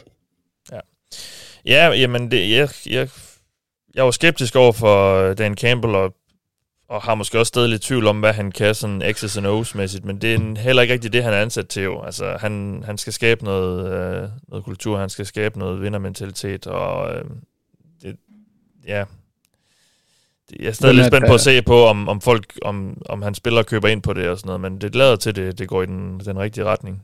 Og igen, Ja, jeg men- kan godt lide også, som du siger, den der tålmodighed, de lader til at have. Ja, og det, og det er netop sådan noget, som man, altså det har jeg generelt, synes jeg, at, at man har set det lidt oftere i år, øh, med tålmodigheden, øhm, i forhold til tidligere år, hvor jeg synes, dem, der er dårlige, de typisk laver desperate moves. Det, de har lige Ja. ja. slået lidt koldt Ja. blod, eller vand i vand ja, koldt vand i årene. Yes, tak skal du have, Anders. Uh, Thijs, et par hold, du synes har, har gjort det godt? Yes. Øhm, lad mig starte med, med Chiefs, fordi for mig er de, de er helt store vinder af den her draft. Ja. Øh, ikke nok med, at de havde tradet sig til en masse valg i draften, hvilket der var brug for, fordi dybden og bredden hedder nok mere på, øh, var, var, øh, var dårlig på det her hold. Der var virkelig brug for hjælp mange steder efterhånden. At de så i hvert fald i min optik vælger en masse fandens dygtige spillere, det er bare lækkert for dem. Ja. De, er, de, de rammer bare så mange af mine darlings i den her draft, at jeg næsten ikke kan tro andet, end at de har set mit board på forhånd, mm. og bare gør det for at gøre mig glad. Uh, fordi de, de vælger uh, tre spillere fra min top 20, uh, og de har ikke noget top 20 valg. De, har, de havde to første runde valg, um, og der vælger de så Trent McDuffie og George Kalafdis. Uh, McDuffie, som uh, jeg havde over Ahmad Gardner. Ja. Uh, Cornerback, ja. Corner- cornerback, som, ja, som jeg havde over, over sovsen. Og ham vælger de med 21 valget efter en lille trade-up, øh, hvilket jeg synes var, var rigtig fornuftigt. Det, jeg synes sagtens, man kan forsvare trade-up øh, på det her tidspunkt efter McDuffie. Øh, så, tager, så tager de så øh, lige foran øh, Bengals, tager de jo så den gode Kalaftis, som, øh, som du jo også øh, udmærket klar over. Ja. Og øh, han var Tak jo også en kæmpe darling for mit vedkommende. Øh, en spiller, som jeg jo havde over Hutchinson, og det, det bliver interessant at se, om, om, det, om han kan leve op til, til den øh, til det, til det markat, men øh, jeg så ham som en top 10 spiller i den her draft.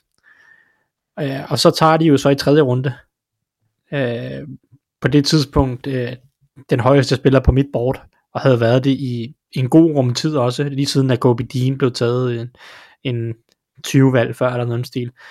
Uh, Leo Chanel, Ja. uh, Leopold, vores gode linebacker fra Wisconsin, Ja. også en spiller, jeg er stor fan af. Uh, og, og, og det er rart at se, at, at Chiefs som egentlig endelig har fundet en linebacker, der fatter noget, fordi at de har haft en masse atleter på linebacker i lang tid, men jeg synes ikke rigtigt, at der er nogen af dem, der har fattet at spille linebacker. Og og det, det mener jeg jo, at, at Chanel han gør.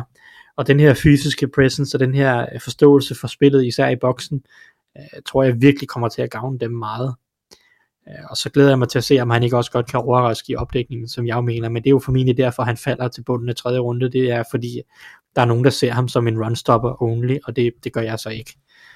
Så, så det er jo tre strålende valg, og det er det, der bonger helt ud, fordi det er jo, øh, det er jo, det er jo tre valg, der på mit board ryger ind til UG med, med krydseslangen. Ja.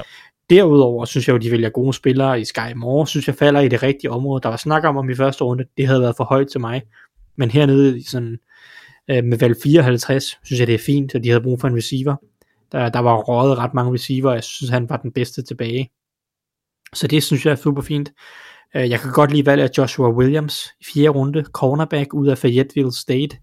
Så de tager ned i bunden af fjerde runde. Det synes jeg er et godt sted for ham. Meget talentfuld, høj, lang og atletisk. Jeg tror Steelers havde taget ham øh, to valg efter, hvis ikke Chiefs havde gjort det. Øhm, resten af valgene siger mig ikke så meget. Brian Cook er sådan lidt uinspirerende der i bunden af anden runde, men altså, de, de manglede nogle defensive backs, så, så det er jo heller ikke værre. Øh, det kan jo godt være, at han bliver en solid starter. Så, så jeg synes, det er overordnet set, at det her er en, en virkelig, virkelig god draft, der adresserer rigtig mange forskellige positioner. Øh, de drafter jo to cornerbacks og en safety. Faktisk øh, tre cornerbacks og en safety. De har også et syvende rundevalg, som Ja. de bruger på Jalen Watson. Øh, det var der i høj grad brug for. De får fat i en receiver, som der var brug for. Noget pass rush.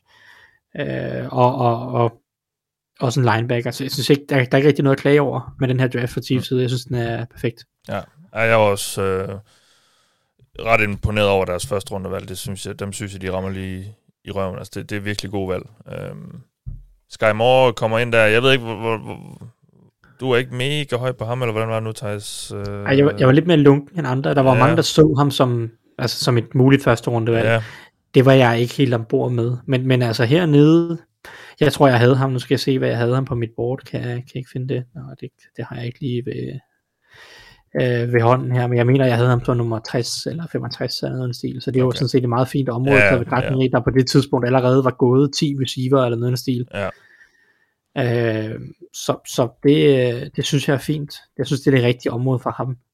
Jeg tror, jeg tror ikke, han går, han går ikke ind og erstatter Tyreek Hill på nogen som helst måde, e- eller bliver en megastjerne. Det tror jeg ikke umiddelbart, men jeg ser jeg havde ham som nummer 58, og han blev Ja. valgt som nummer 54, så det er jo sådan set meget. jeg får ham til at være den 13. receiver, der blev taget. Og, og jeg synes ja. øh, ikke, der var 13 receiver, der var bedre end ham i draften, så, altså, så det, det synes det er rigtig fint værdi også, øh, Ja. ja. på, på det punkt. Ja. Så det, det er igen et, endnu et godt valg. Jamen, så lad os få det overstået med det andet hold der.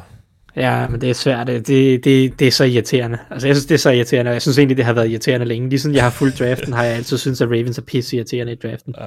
Fordi de vælger bare rigtig mange gode spillere, synes jeg. Og de forstår det bare, deres uh, akkumulering af kom, kompensationsvalg, deres ja. trades op og ned. Altså, jeg synes bare næsten altid, det giver mening. Det er meget sjældent, at, at jeg synes, de rammer ved siden af. Uh, det er selvfølgelig rammer de ved siden af med nogle valg, men sådan overordnet set med deres strategiske tilgang, så er det meget sjældent, de rammer ved siden af.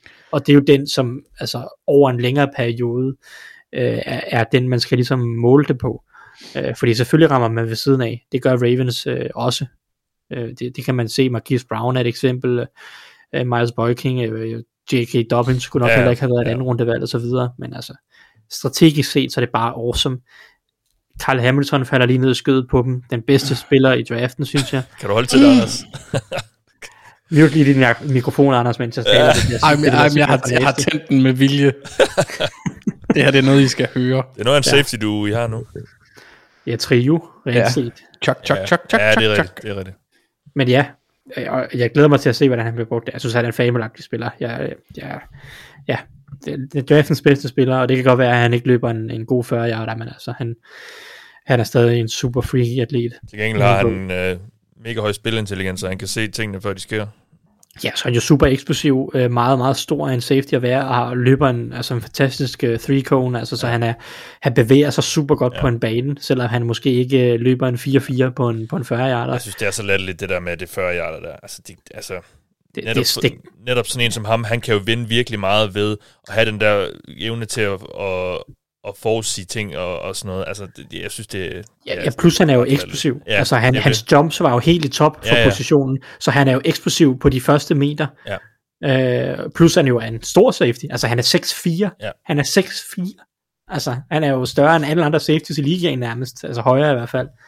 Øh, så, så det, jeg glæder mig til at se ham. Mm. Det er fremragende. Og så, øh, så får de jo så, i stedet for Marquise Brown, Tyler Linderbaum, øh, draftens bedste center. I mangler en center, har manglet en center i et par år, skulle jeg til at sige. Mm. Øh, fremragende spiller, øh, bare super træls, så han også ender der. Øh, og Jabo, fint at de tager chancen på, øh, på ham, eller Ravens skal tage chancen på ham, det giver jo god mening, at den defensive koordinator kender ham, har formentlig gode, øh, gode insights omkring hans helbred. Mm. Øh, I mangler noget pass rush, øh, dybde især, øh, der, der er tid til, at han kan, ligesom kan blive inkorporeret langsomt, mens han, mens han bliver klar. Altså, Øh, de også- forventer, at han kommer til at, spi- at, han kommer til at se banen. Ja, i år har de øh, sagt. på et eller andet tidspunkt, ikke? Men ja. altså, der er ligesom, der er okay med tid til, at han ligesom kan få lov til at, at finde sig til rette i NFL. Øh, og så er han jo bare et talent til første runde stadigvæk. Jeg synes generelt set, at man mange hold skal passe på med at, at lade skader betyde alt for meget i deres evaluering, og det synes jeg faktisk heller ikke, de gjorde i år, og Jabo er selvfølgelig også lidt et særtilfælde, fordi den skete, set, skete så sent. Mm. Uh, men uh, ja, Travis Jones er nogen snakket som, om som et første rundevalg, en top 50 spiller på mit board, måske faktisk endda top 35, tror jeg. Uh, så super dygtig def- defensiv tackle, Ja. bedst mod løbet, men er, er atletisk, så han kan sagtens bidrage mod kast- øh, kastet. En rigtig Ravens-type øh, på mange områder. Så øh, det træls valg igen. Øh, Daniel Falele, øh, super valg igen, synes jeg. Jeg er ikke Falele, jeg var ikke Falele største fan. Øh, havde ham som nummer 75-80 stykker på mit board, men det er jo så stadig en halv runde øh, til en hel runde højere, mm. end hvor Ravens fik ham der i starten af fire runde. Ja. Altså, jeg tror sagtens, han kan stå en højere tackle i ligaen. Jeg tror ikke, han bliver en top tackle, men altså, han er så stor og bevæger sig så relativt fint, at han kan sagtens stå en højere tackle i, i NFL, tror jeg. Øh, tredje dagen øh, siger mig ikke så super meget resten af vejen derfra, men der er nogle fine chancer at tage. Jalen Armour Davis er en hurtig cornerback, passer godt ind hos Ravens, kan godt være, at han bliver til noget Charlie Cola, super atletisk, jeg synes hans tape var mega fucking ringe, øh, men han kan sagtens blive til noget. Altså tight end er en af de sværeste positioner og, og ligesom overføre fra college til NFL, det er bare noget helt andet for rigtig, rigtig mange af de her spillere, og at tage chancen på en super, super god atlet med fantastisk størrelse, det giver fin mening, selvom jeg, jeg synes, at, at der var lang vej igen, øh, fordi det er bare en position, hvor det tager noget tid at udvikle sig. Øh, så tager de en ponder, og det er jo selvfølgelig nok det dårligste valg, de foretager i den her, men øh, det kan da være, at han er god.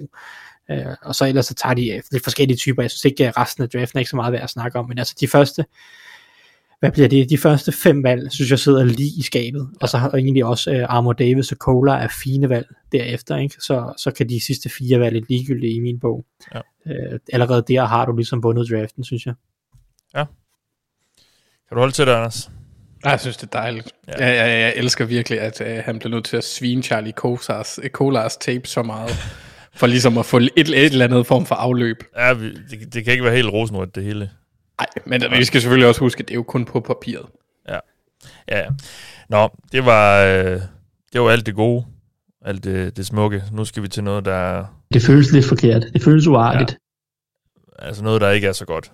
Hvem, hvilke hold, der, der vi synes, der klarer det dårligst? Øh, Anders, øh, lad os få nogle øh, bud her. Ja, øhm, jamen jeg, jeg vil lægge ud med at sige Dallas Cowboys. Jeg var ikke sådan super overvældet af deres draft.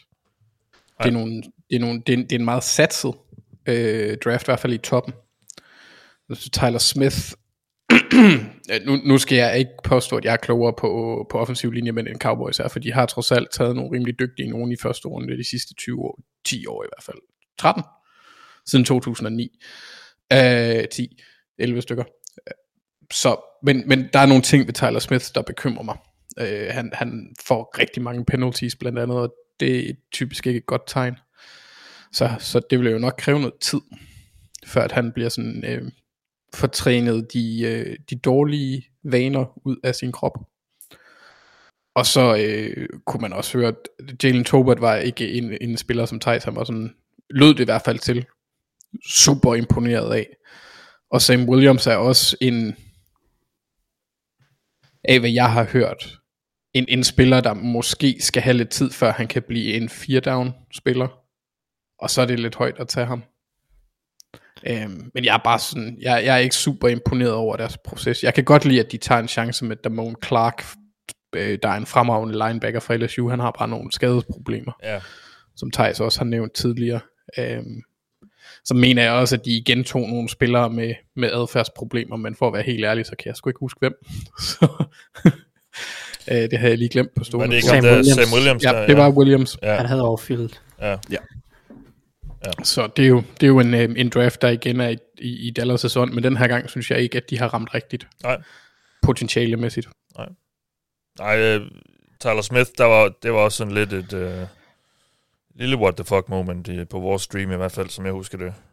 Ja, altså vi havde jo forventet, at han, han ville, eller der var mange, der havde snakket om, Ja, at han det i kom ikke slutningen af første runde. Ja, ja. Øh, og, og øh, en af vores hyppige lyttere, Philip, han skrev det jo også i kommentarfeltet, han er Cowboys-fan, at det var det, han frygtede, og så sker det jo selvfølgelig. Ja. Så ja, det var en, øh, ja, jeg er ikke sådan over, overduperet. He spoke it into existence, Jamen, det gør han nemlig. for at sige det på godt dansk. Øhm, og du har et hold med os. Ja, og det er ikke fordi, jeg har taget Chicago Bears, og det er ikke fordi, at jeg synes, at de spillere, de har taget, er dårlige. Det er mere, det er mere processen, de virker til at være igennem nu, øh, går de ind i år to, som man må, jeg mener, jeg læser, at de selv har været lidt ude og små indrømme, at Justin Fields spildte et år sidste år, eller de spildte et år med ham sidste år, og det tror jeg, de kommer til at gøre igen. Jeg, jeg skulle lige så sige, det gør de vælger de så også at gøre i år. Ja, og det er der mit problem ligger. Fordi jeg synes ikke, at de virker til at være nævneværdigt tættere på at skabe en kerne af spillere, der er unge, som de kan satse på. Øhm, de har Justin Fields, så jeg har svært ved at se, hvem der ellers skulle være en, øh, en profil ud over Darnell Mooney. Øh, og det er jo stadigvæk også en, en relativt lav profil. Trods alt, han er jo ikke lige øh, blomstret helt ud endnu. Så jeg er bare lidt, jeg synes det er lidt synd, at de ikke øh, gør mere for at, at, at, at give Justin Fields de bedste øh, vilkår. Det virker lidt mere til, at deres plan har været at bygge et helt støbt, gennemsnitligt hold. Lidt sådan lidt ala Colts. Og så det der, hvor det, det, Ja, det er et hold med spillere, der... Ja. Men, Ja. men uden de store stjerner og sådan noget. Sådan, jeg, jeg, jeg, jeg, jeg, jeg, er ikke, jeg er ikke glad for deres, når de trods alt var så aggressive sidste år, og handler sig op med de ni pladser der for at tage Justin Fields, så synes jeg, det er mærkeligt, at der ikke har været noget fokus, og det er ikke kun draften, det er også free agency. De har ikke gjort meget for at hjælpe den mand, og det kan altså vise, at det er spild af to første rundevalg, de så gør, hvis de ikke får noget ud af det. Ja. Og det, det, det bekymrer mig en lille bitte smule. Altså, jeg kan rigtig godt lide de spillere, de har taget. Jaquan, øh, Kyler Gordon, en, en, en fremragende, øh, spændende corner, der, der vandt. Øh, nej, det var ikke ham. Det var Kobe Bryant. Og så øh, Jaquan Brisker, øh, safetyen fra Penn State, er også øh, gode spillere. Willis Jones er lidt gammel, og han er sådan lidt en, Ja, en det, gadget-spiller. ja, det, det, var han, Kyle, det var Carl Gordon, de to. Bare lige, man kunne måske blive lidt forvirret over den måde, du, du lige nævnte det på. Ja, det var Kyler Gordon, Ja, de to. Jeg kom til... Ja. Ja, øhm, og de havde jo en første rundevalg, så- og så havde de så to der i, i den øverste halvdel af anden runde, hvor de så netop, som også siger, tager to defensive backs. Ja. Og så i tredje runde øh, går de så receiver med Willis Jones, som der, som jeg forstår det primært er returner. Eller sådan ja, altså sådan, man, man skal have, der skal have bolden i hænderne. Og som er ret gammel, som også siger. Ja. Ja, og det, det er altså, øh, øh, jeg ved ikke, hvor mange øh, de der typer receivers, der har været inde og ændre et hold ret meget. Det tror jeg ikke kommer til at ske her heller. Øhm, han, han, han kan være en god returner, det tror jeg også, og det kan også godt være, at han har mere potentiale på banen, det ved jeg ikke. Thijs virkede sådan til at være, øh, synes, det var et okay godt valg. Øh, Jamen, jeg kan godt lide valg. Ja. Altså, jeg, jeg synes, det er fint i tredje runde. Jeg er helt med på, at han er, han er ældre, og han mest har gjort det så som returner. Men det der Tennessee-angreb, det er altså også bare til at lukke op og skide i. Ja. Uh, jeg synes, der var så meget mere i ham, som ikke rigtig blev forløst, fordi hans rolle bare blev begrænset til at være screens og, og ligegyldige ruter. Mm. Um, Mm, når det er sagt, så er han selvfølgelig en upoleret spiller på sådan det tekniske, men jeg synes egentlig, der er fint potentiale i ham, og jeg har ikke noget imod at tage en 25-årig spiller i tredje runde. Altså, det, Nej. altså og som, som, det er heller ikke forventet, at han skal ind og, ændre holdet øh, i tredje runde. Altså, der skal han jo bare være ind og, ind og være en, en solid bidragvidere slash starter øh, forhåbentlig, og det tror jeg egentlig godt, han kan blive. Jeg, jeg er ikke lige så kritisk over for Bears, så jeg, jeg, jeg så mig at se, der er den her, øh, nogle af de problemer, deres hold har, er mest af, bare alt, øh, mest af alt bare, fordi de har arvet en lortesituation fra, fra øh, hvad hedder han, øh, Matt, Matt Nagy og, og Ryan hvad hedder Pace. han? Pace. Pace, ja. Øh, og og det, jeg synes ikke rigtig, at de kunne gøre så meget mere. Deres cap-situation har været skidt. Øh, jeg synes egentlig, de valg, de foretager, er rigtig fint. Jeg kan godt lide, at de bare bliver ved med at bare fyre en masse valg af på offensiv linjefolk sent i draften. Øh, det er den bedste måde at ligesom bare prøve at adressere den position på, når de ikke rigtig har nogen høje valg. Så bare fyre en masse chancer af på nogle spændende atletiske typer. Øh, og øh, jeg synes faktisk, jeg har ikke noget at sætte på Bears' draft. Jeg kan faktisk godt lide den. Øh, problemet er mere bare situationen, som de Ja. har arvet, og det er det, der skaber problemer for i forhold til at få udnyttet Fields inden for den nærmeste årrække. Jeg vil også sige, at det er jo en af grundene til, at jeg, jeg har, har valgt den vinkling, er også, at der var ikke sådan nogle drafts, som jeg synes var decideret forfærdelige. Øhm, sådan ud over Nej. nogle af de mere oplagte, sådan der er mere uforståelige. Men jeg, sy- jeg synes bare, det er lidt ærgerligt. At, at det er det, og selvfølgelig er det jo en, en, en øh, hvad hedder det, det er affødt af, at, at de blev efterladt lidt i, med et clusterfuck. Men Ja, ja, de kan også kun gøre det det. vidste de jo også, da de to quarterback. Ja, ja, og, og det er selvfølgelig ikke... Øh, hvad hedder han? Ryan Poles, ikke Pace. Pol, Pol, Poles nu. Mm. Øh, han, han kan jo kun gøre det med det, han har til rådighed, de ressourcer, han har. Men, øh, og jeg tror også, måske det er mere den samlede offseason, jeg, jeg tænker lidt på, øh, når jeg tænker Mhm. mm-hmm. på Bears, hvor, hvor jeg synes, det, det, det står lidt i stampe, og jeg kan ikke helt... Ja, jeg, men jeg synes måske, de burde have mere travlt med Justin Fields, men altså det her regime, der er der nu, har jo ikke noget at gøre med Justin Fields som, som sådan. Altså de hænger ikke på ham. De har ikke sat sig noget på ham. Øhm, så, så næste år kan de jo sige, hvis det, hvis det bliver et halvsløjt år, så kan de næste år vaske tavlen lidt ren, måske prøve at trade ham, og, og så starte forfra. Altså det, det er jo de er jo sådan lidt... Øhm, Det kan de, men jeg vil Ja. godt prøve, prøve at se dem selv til deres fans, at de Ja. bruger et, tredje, et første rundevalg på en quarterback ja. tre år i streg. Det, det vil være lidt ja, det er jo så det, og... Øh, ja, Men igen, altså hvis de får pick nummer et, og der er en eller anden øh, generationel quarterback. Ja, og de, de, de tegner til at være bedre næste år. Men, men, men det er også bare... Og, og vi kan også tage den, når vi skal snakke off-season karakter inden, inden så længe. Øhm, jeg synes også, det er jo lidt mærkeligt at ansætte Matt Eberflus hvis man er med Justin Fields. Men igen, det er, måske så, det er måske så et tegn på, at de ikke tror mega meget på ham. Det ved jeg ikke.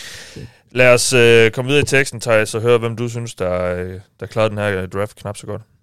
Yes, lad os, uh, lad os komme i gang med den årlige tradition, der hedder, Thijs forstår ikke New England Patriots. Nej. Fordi nu har vi snakket lidt om Cole Strange, og, og jeg synes egentlig, det, det er et af deres bedre valg i den her draft, selvom han måske gik højere end mange forventede. Men jeg, jeg, jeg, jeg, jeg, jeg, jeg, jeg ved bare jeg, jeg kan simpelthen ikke se, jeg kan ikke se den røde tråd i, hvad Patriots laver, og jeg ved godt, Bill Belichick, han er, han er en milliard gange øh, klogere, end jeg nogensinde bliver, men, men, øh, men jeg kan simpelthen ikke finde hoved og hale i, hvad det er, Patriots gerne vil med, med de valg, de har foretog, øh, foretaget sig.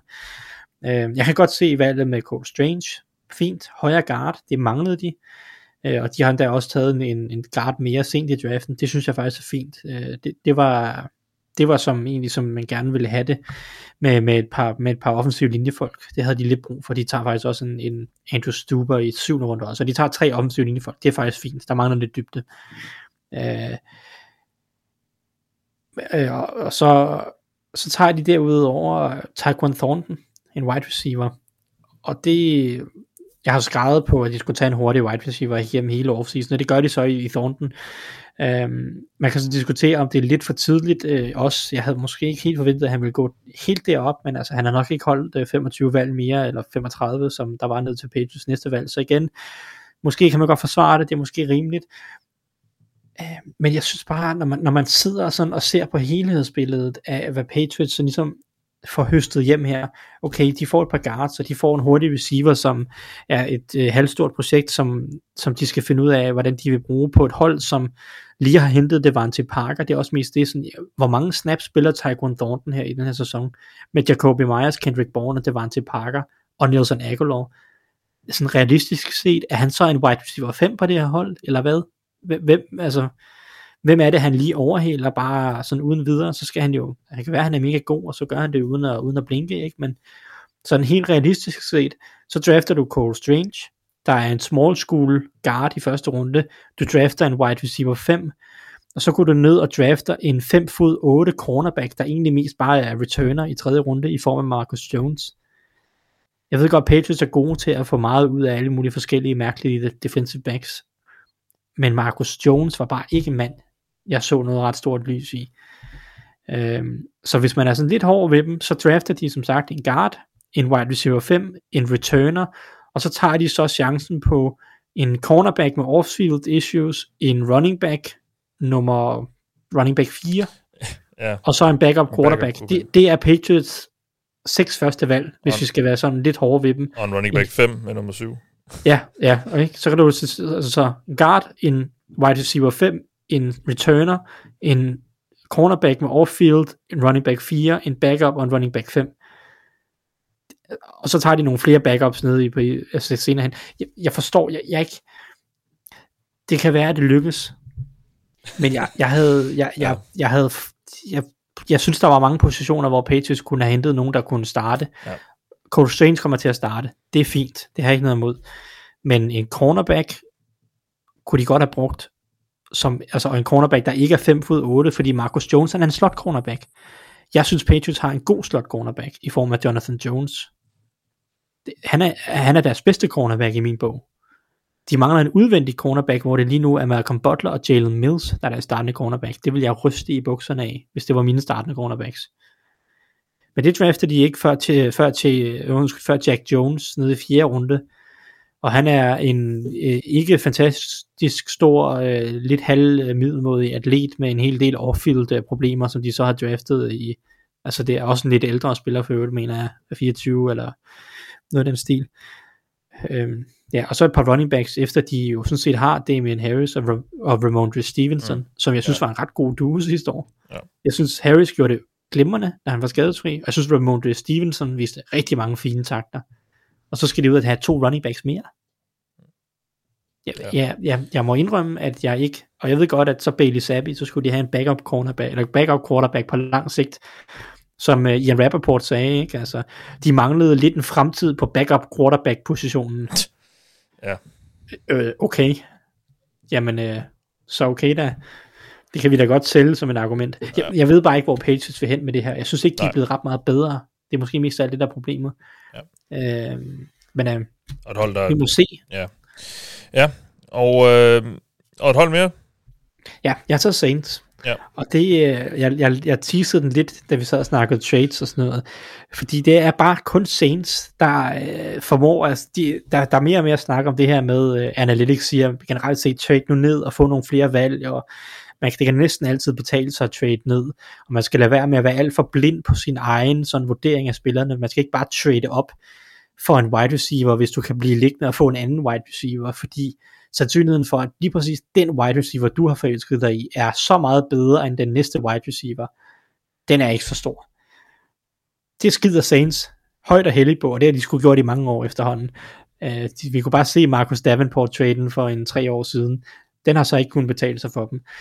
Um, I, den her, I det her års, tra- uh, års draft, der trader de jo for det første uh, næste års første rundevalg væk, for at komme ind i det her års første runde. Um, Med, med et valg mere, ja. ja. Ja, med et valg mere. De havde et første rundevalg, det, det 19. valg, mener det var, ikke? Og så trader de sig ind i første runde, øh, ved at trade næste års første rundevalg, trader med Eagles, øh, får et ekstra første rundevalg, så de nu har to, og så trader de jo så op fra det, op til 11, og tager Chris Olave Ja, på draft night, der, ja. ja. på draft night øh, med Washington i bytte for, hvad hedder det, øh, i bytte for et tredje rundevalg og et fjerde rundevalg. Øh, undskyld, jo, jo, et tredje rundevalg og et fjerde rundevalg, hvilket ikke er nogen, det er ikke nogen forfærdelig pris for at hoppe fra 16 til, til 11, det kunne da have været meget værre. Det har vi også snakket om, at det var ikke så dyrt på den måde, men, men, men hvad var det, vi, vi har snakket om, at det her med, at, at reelt set ender Chris Olave med at koste dem, øh, hvad er det, hvem var det der, det var, ja, øh, det koster dem reelt set et tredje rundevalg, eller to tredje rundevalg, et fjerde rundevalg, og et 2023 første rundevalg, og et 2024 anden rundevalg. Ja. Det er med med mange picks for en wide receiver. Skal ikke komme og fortælle mig, at Chris Olave er et første rundevalg, anden rundevalg, to tredje rundevalg og et fjerde rundevalg bedre end den wide receiver, de kunne have fået ned i anden runde. Så skal Chris Olave godt nok blive en Hall of Famer og lidt mere til, tror jeg. Ja. De kan godt lide Ohio State Tigers jo. Det er uden tvivl, det, er, det har de en, ja. det er kun Bengals, der kan rivalisere dem i en fetish for Ohio State, tror jeg. ja, de har jo Michael Thomas der. Ja, Ja, ja, men også på Marshawn deres- Lattimore og Von Bell. og Ja, jeg ja, ved ikke, på- om de på- Jenkins, det er jo sådan nærmest hele deres forsvar. Og forsvaret og, også, øh, ja, Paul tænker Wor- lige- ham der Werner, øh, Ja, ja, linebackeren. også en Tænker lige receiver, men ja. Ja, jamen, Mm. det, ja, men, øh, nå. Men altså, det, det er den ene ting af det. Jeg synes, jeg synes simpelthen, at, at og, det er for, og det skal så siges øh, i konteksten af Saints, på et hold, hvor at man ikke rigtig er sikker på, hvilket niveau man har på quarterback. Og derudover har et, en stribe andre huller på holdet. Uh, jeg synes, det er insane. I, i, bund og grund. Altså, det kan godt være, at Olave bliver dygtig, men jeg synes, det er insane. Uh, deres andre valg, Trevor Penning, 19. Uh, valget, det er så det andet af deres to første rundevalg. Tager de så en, en venstre tackle til at erstatte uh, Amsted. hvad hedder det, Armstead, som jeg som røg til, til, til Dolphins. Det er fint. Øh, jeg er ikke Pennings største fan, men jeg kan godt se potentialet. Øh, det, er, hvad det, det er, hvad det er. Det er sådan et uh, middle of the road valg fra min side. Det kan gå begge veje. Han kan enten blive god, eller han kan være ude af ligaen om fire år. Øh, og så tror jeg, at det andet, det næststørste what the fuck valg i den her draft for mig, det var deres anden rundevalg, Saints vel mærket, Alontae Taylor, øh, med det 49. valg. Øh, jeg synes, det er helt vanvittigt, fordi Alonso Taylor er en cornerback slash safety, og nu siger jeg slash safety, fordi der er ikke rigtig nogen, der ved, hvad der er hans bedste position, fordi han spillede cornerback hos Tennessee, men han så ikke fantastisk øh, komfortabel ud altid med den position, har ret stive hofter, øh, lever meget på, at han er stor og hurtig, og, og, og gerne vil takle alle sammen ting, som vil passe fint ind på safety også. Men at tage sådan et projekt på, altså i anden runde her, øh, det synes jeg bare er meget højt. Mm. Reelt set, så er det sådan lidt, øh, jeg tror han mest af alt kommer til at bidrage som special teamer, som gunner eller noget stil her i, i første sæson, øh, mens han agerer backup, fordi jeg tror ikke rigtigt, jeg kan se ham starte på det her forsvar i, i 20, i 20, øhm, i 2022, fordi på cornerback har de Marshawn Lattimore og Paulson Adebo, øh, Shanti Gardner Johnson i slotten. Der er ikke nogen af dem, som Alontae Taylor kommer ind og er i nærheden af at slå af. De har endda også Bradley Roby som backup, Ja, ja. som jeg tror også kommer til at være foran Taylor. Så Taylor, han er jo sådan cornerback 5 eller noget stil på det her hold. Og hvis, jeg, hvis de ser ham som safety, så har de Marcus May og Tyron Matthew foran, og PJ Williams, hvis det er Daniel Sorensen, så han er jo også sådan noget safety 4-5 stykker, ikke? når, når, han er, når han er bag ved Daniel Sorensen. Så, så, sådan. Ja, det, det ved jeg jo heller ikke, om han kommer til at være. Nej, Eller, men, men altså, det er jo sådan, jeg, jeg synes, det er et vanvittigt valg, Alonso Taylor. Jeg synes, ja. det er meget for højt. Uh, ja. det, det er for mit vedkommende to runder for højt. Så jeg synes ikke, det var nogen særlig imponerende draft langt hen ad vejen. De har fået en, de har fået en god spiller i Olave. Jeg kan godt lide Olave. Penning skal nok også komme ind og starte. Om det så bliver godt eller skidt, det må tiden vise. Uh, men resten af det, og hele processen omkring Saints, det uh, Saints draft, det imponerer mig ikke ret meget, lad os bare sige det sådan. Anders, havde du det? Nå, ja, nej, den kan vi tage, når vi kommer til offseason. For okay. jeg synes, ja, det er bare deres tankegang, jeg synes, det er interessant at snakke om. men Det kan vi tage på et andet tidspunkt. Nu skal vi nemlig snakke om uh, bedste enkeltstående valg, og uh, Anders, kan du ikke bare Ja. ja. få det overstået lidt hurtigt? Jo, det kan jeg godt. Øh, jeg mest, synes, mest fordi at, det øh, gør ondt. Ja, men det er også en af grundene til, at det var et øh, fremragende valg, fordi det, det gav mig et, et, et minde, der ikke, øh, altså det, at mindet opstod, var ikke positivt, men selve mindet var ret sjovt. Fordi jeg har sjældent set en se mere trist ud, da de hørte græsk dansemusik, end du gjorde på det tidspunkt, Mathias. Jeg kan godt lide, at du satte den på, og så bare sad og stirrede sådan lidt. Ud i luften. det er sådan lidt Hello Darkness, my old friend-agtigt. Ja, Um, så det er George, Det George. Kalafdis, bare lige sådan, ja. at folk kan være med. det gør jeg også nu. Ja. jeg kan lige høre det. Ej, det vil jeg også, jeg vil også gerne have haft, at du blev glad der, Mathias, men øh, det, ja. det synes jeg var et fremragende valg, når man kigger på, øh, Og det var Chiefs, der tog ham, bare lige til dem. ja, det er Chiefs, øh, lige Ja. før, ja vi har øh, allerede snakket lidt om det, ja. lige foran Bengals. Ja. Mm, Så de, I, du, du bliver også snydt der. Så du kan, du kan, du kan relatere til, mit, øh, til det, jeg oplevede ved Jordan Davis. ja. Jeg tror, du var lidt mere forelsket i Davis, end jeg var i Kalaftis, men, øh, men ja.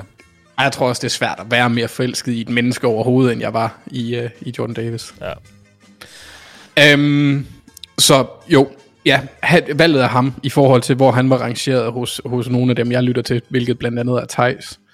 Jeg mener også, at, at Huddle Up gutterne, de resterende på, på draftbeat, havde ham relativt højt, men at få ham i bunden af, af første runde er, et fremragende valg. Det er sådan, Ja.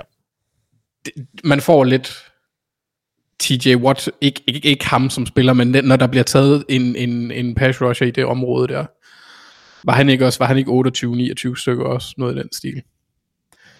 Øhm, det synes jeg, jeg synes det er god værdi ja. i forhold til, hvad man kunne forvente, og, og de skulle ikke øh, være aggressive for at få de spillere, de ville have. De kunne sidde og vente, og så bare lade dem falde ned i skødet på dem. Det gør de fornuftige hold typisk, og er heldige. Så, så Chiefs kan man i den grad også sige, at de havde lidt en, en, en det man siger Ravens-agtig draft i forhold til, at øh, de typisk bare får spillere af god værdi, der falder ned, falder ned til dem. Sådan, ja. De følger i hvert fald konsensus sportsene. Vil, vil Ja, jeg, ja, jeg tror også, det er Ravens og, og Chiefs, der generelt er, er højest der. ja, ja. Ja. Nå, fra noget, der gjorde ondt på mig, til noget, der var rart for dig, Thijs. Dit, øh, Ja. bedst, dit bedste enkeltstående valg. Jeg, jeg vælger lige at lave en sjælden homer. Ja, Øh, fordi jeg synes faktisk, at øh, valget af George Pickens i anden runde er, er spot on. Øh, både for Steelers, men også for Pickens. Øh, Steelers, hvis vi skal tage den holdmæssigt først, manglede en, en tredje receiver. De tog så to, så nu har de også fire stykker. Men, øh, de manglede en dygtig receiver, de manglede en receiver, der kunne strække banen dybt, og det er Pickens rigtig dygtig til med hans øh, meget unikke kombination af størrelse, fart og, og ball skills. Øhm, han har super stor potentiale, George Pickens, og havde, hvis ikke at han havde været skadet det meste af 2022, eller 2021, plus nogle off-field, øh, noget umodenhed. Hvis der ikke havde været nogen problemer omkring det, så var han gået i første runde, og sandsynligvis også i top 20. Så potentialemæssigt er han et fremragende valg hernede i midten af anden runde. Spørgsmålet er jo så, kan man få løst det potentiale? Og det er der, jeg synes, at valget bliver genialt, fordi jeg tror, at altså, han kan ikke finde et bedre sted end Steelers for at få løst det her potentiale. kunne finde et sted med en bedre quarterback. Han kunne godt have fundet en bedre quarterback, men øh, det må han jo lige tage, det, må, det, det er klart. Ja. Men i sådan øh, hele øh, sådan øh, miljøet og, og Steelers' generelle evne til at udvikle wide receiver, det er meget sjældent, de rammer helt ved siden af på wide receiver, og er dygtige til at udvikle dem. Øh, og som sagt, miljøet i forhold til, at, at Tomlin er så dygtig til at håndtere nogle af de her skæve personligheder. Hvad jeg har kunnet læse mig til med Pickens, øh, så er han jo i sine ikke nogen øh, skidt fyr. Han er ikke umiddelbart en kriminel type. Han er mere en type, der måske øh, øh, er lidt en, en skæv, øh, skæv spasmager, der også nogle gange får sig selv lidt ud i nogle øh, problematiske situationer, fordi han har gang i for mange mærkelige ting. Ikke? Altså, ja. øh, senest lige op til draften ender i et trafikuheld, hvor han ikke har sele på, ikke? fordi øh, ja, sammen med en af sine nu tidligere holdkammerater fra Georgia. Øh, sådan nogle ting, som er, ja, sådan nogle der, ikke? Øh, han skulle efter sigende ikke være nogen skidt fyr på, på andre måder, men han er bare lidt umoden. Øh, det tror jeg, Tomlin er den rigtige til at håndtere. Øh, den her, meget- han er en af de yngste spillere i draften, for øvrigt, så, så øh, at komme ind et sted med Tomlin og, og sådan en ret stærk kultur generelt hos Steelers, øh, det tror jeg er en god ting for ham. Jeg tror, at det, det er få steder i ligaen, hvor han ville kunne udfolde potentiale bedre end hos Steelers. Ja. Så jeg synes, det er et godt valg fra Steelers' side. Jeg synes, det er et godt valg for, for Pickens og hans øh, vej til toppen, og, og han kan ret let blive en stor profil på det her Steelers-angreb. Der er ikke mange ting, der står i vejen for det, udover quarterbacken, som sagt. Nej, og Kevin Colbert, som jo havde sin, lavet sin sidste draft som, uh, som general manager for Steelers, han, han har det med at vælge nogle gode receiver i, lidt længere ned i draften. Så um, må ikke, der er i hvert fald en af de her gutter, som de to, der rammer rimelig godt. Det kan man håbe. Ja. Lad os gå videre til... Uh, kategorien. vi, skal, vi, skal, vi skal lige have et par bud på de dårligste enkeltstående valg. Anders, øh, lad os høre. Ja. Øhm, det her, det har sådan set ikke noget med spilleren at gøre. Det er bare, jeg tog den lavt hængende frugt. Det er Kenneth Walker til Seahawks. Running back. Ja, dygtig running back. I toppen af, Øh. i anden, af anden runde der. Lige præcis. Det, nu ved jeg ikke lige, om, om det er bare mig, der synes, at det er lidt spøjst, at man bruger så højt et, et draftvalg på en running back, når man har to i forvejen, man lige har godt nok ikke givet lange forlængelser til, men man har da Chris Carson og, og Rashard Penny på, på rosteren. Jeg, jeg synes, jeg hører nogen sige, det er ikke sikkert, at Chris Carson kommer til at spille igen. Altså, hvad, hvad var det lige, der skete med ham? Jamen, det er rigtigt. Han har en nakkeskade. Ja. Der er ret mange, der forventer, at han stopper karrieren. Ja. Eller bliver tvunget til at stoppe karrieren. Så det, Det så, er kunne der spille mere, plads, så er der lidt mere plads til Walker i hvert fald. Ja, Ja, men either way vil det også være, når man tænker på det, ja okay, de vil selvfølgelig gerne løbe bolden meget. Jeg, jeg vil bare gerne have set dem gå efter noget mere, mindre Seahawsk, øh, Se- Seahawks, Seahawks, Ej, det fordi jeg synes egentlig, de havde en overordnet set en meget god draft, Mm. i, altså meget anti-Seahawsk. ja, jeg begynder har at bare- du- du har de bare hedder sø- søheste nu. Ja, det gør de bare. Øh, jeg synes, søhestene, de havde, øh, havde en meget usøhestsk øh, draft, og ja. nok også fordi de, øh, de draftede så højt, som de nu gjorde. Så der var ikke det der øh, what the fuck øh, moment i bunden af første runde, hvor de tog en eller anden spiller, der skulle have været gået i 6. runde. Nej. Øhm, så, Altså- og, og det, det var egentlig ja. en ting, jeg også gerne ville have snakket om, men så tog de en running back. Havde de, Og, havde, øh, havde de nu brugt det valg på, på Malik Willis, for eksempel, så, så, er vi, så er vi op og, og runde noget tocifret i karakter her, tænker jeg næsten. På den, på Ja, den, i, i, den gode ende. Ja, det, vil- det ville jeg synes have været mere, altså det, det have været meget sjovere ja. at, at, at satse på det, når de alligevel skal starte et rebuild, fordi de Ja. kommer til at mangle en quarterback. Det kan godt være, de tror på Drew Lock, men nej. Nej. Ja, Øh. Kenneth Walker, ja.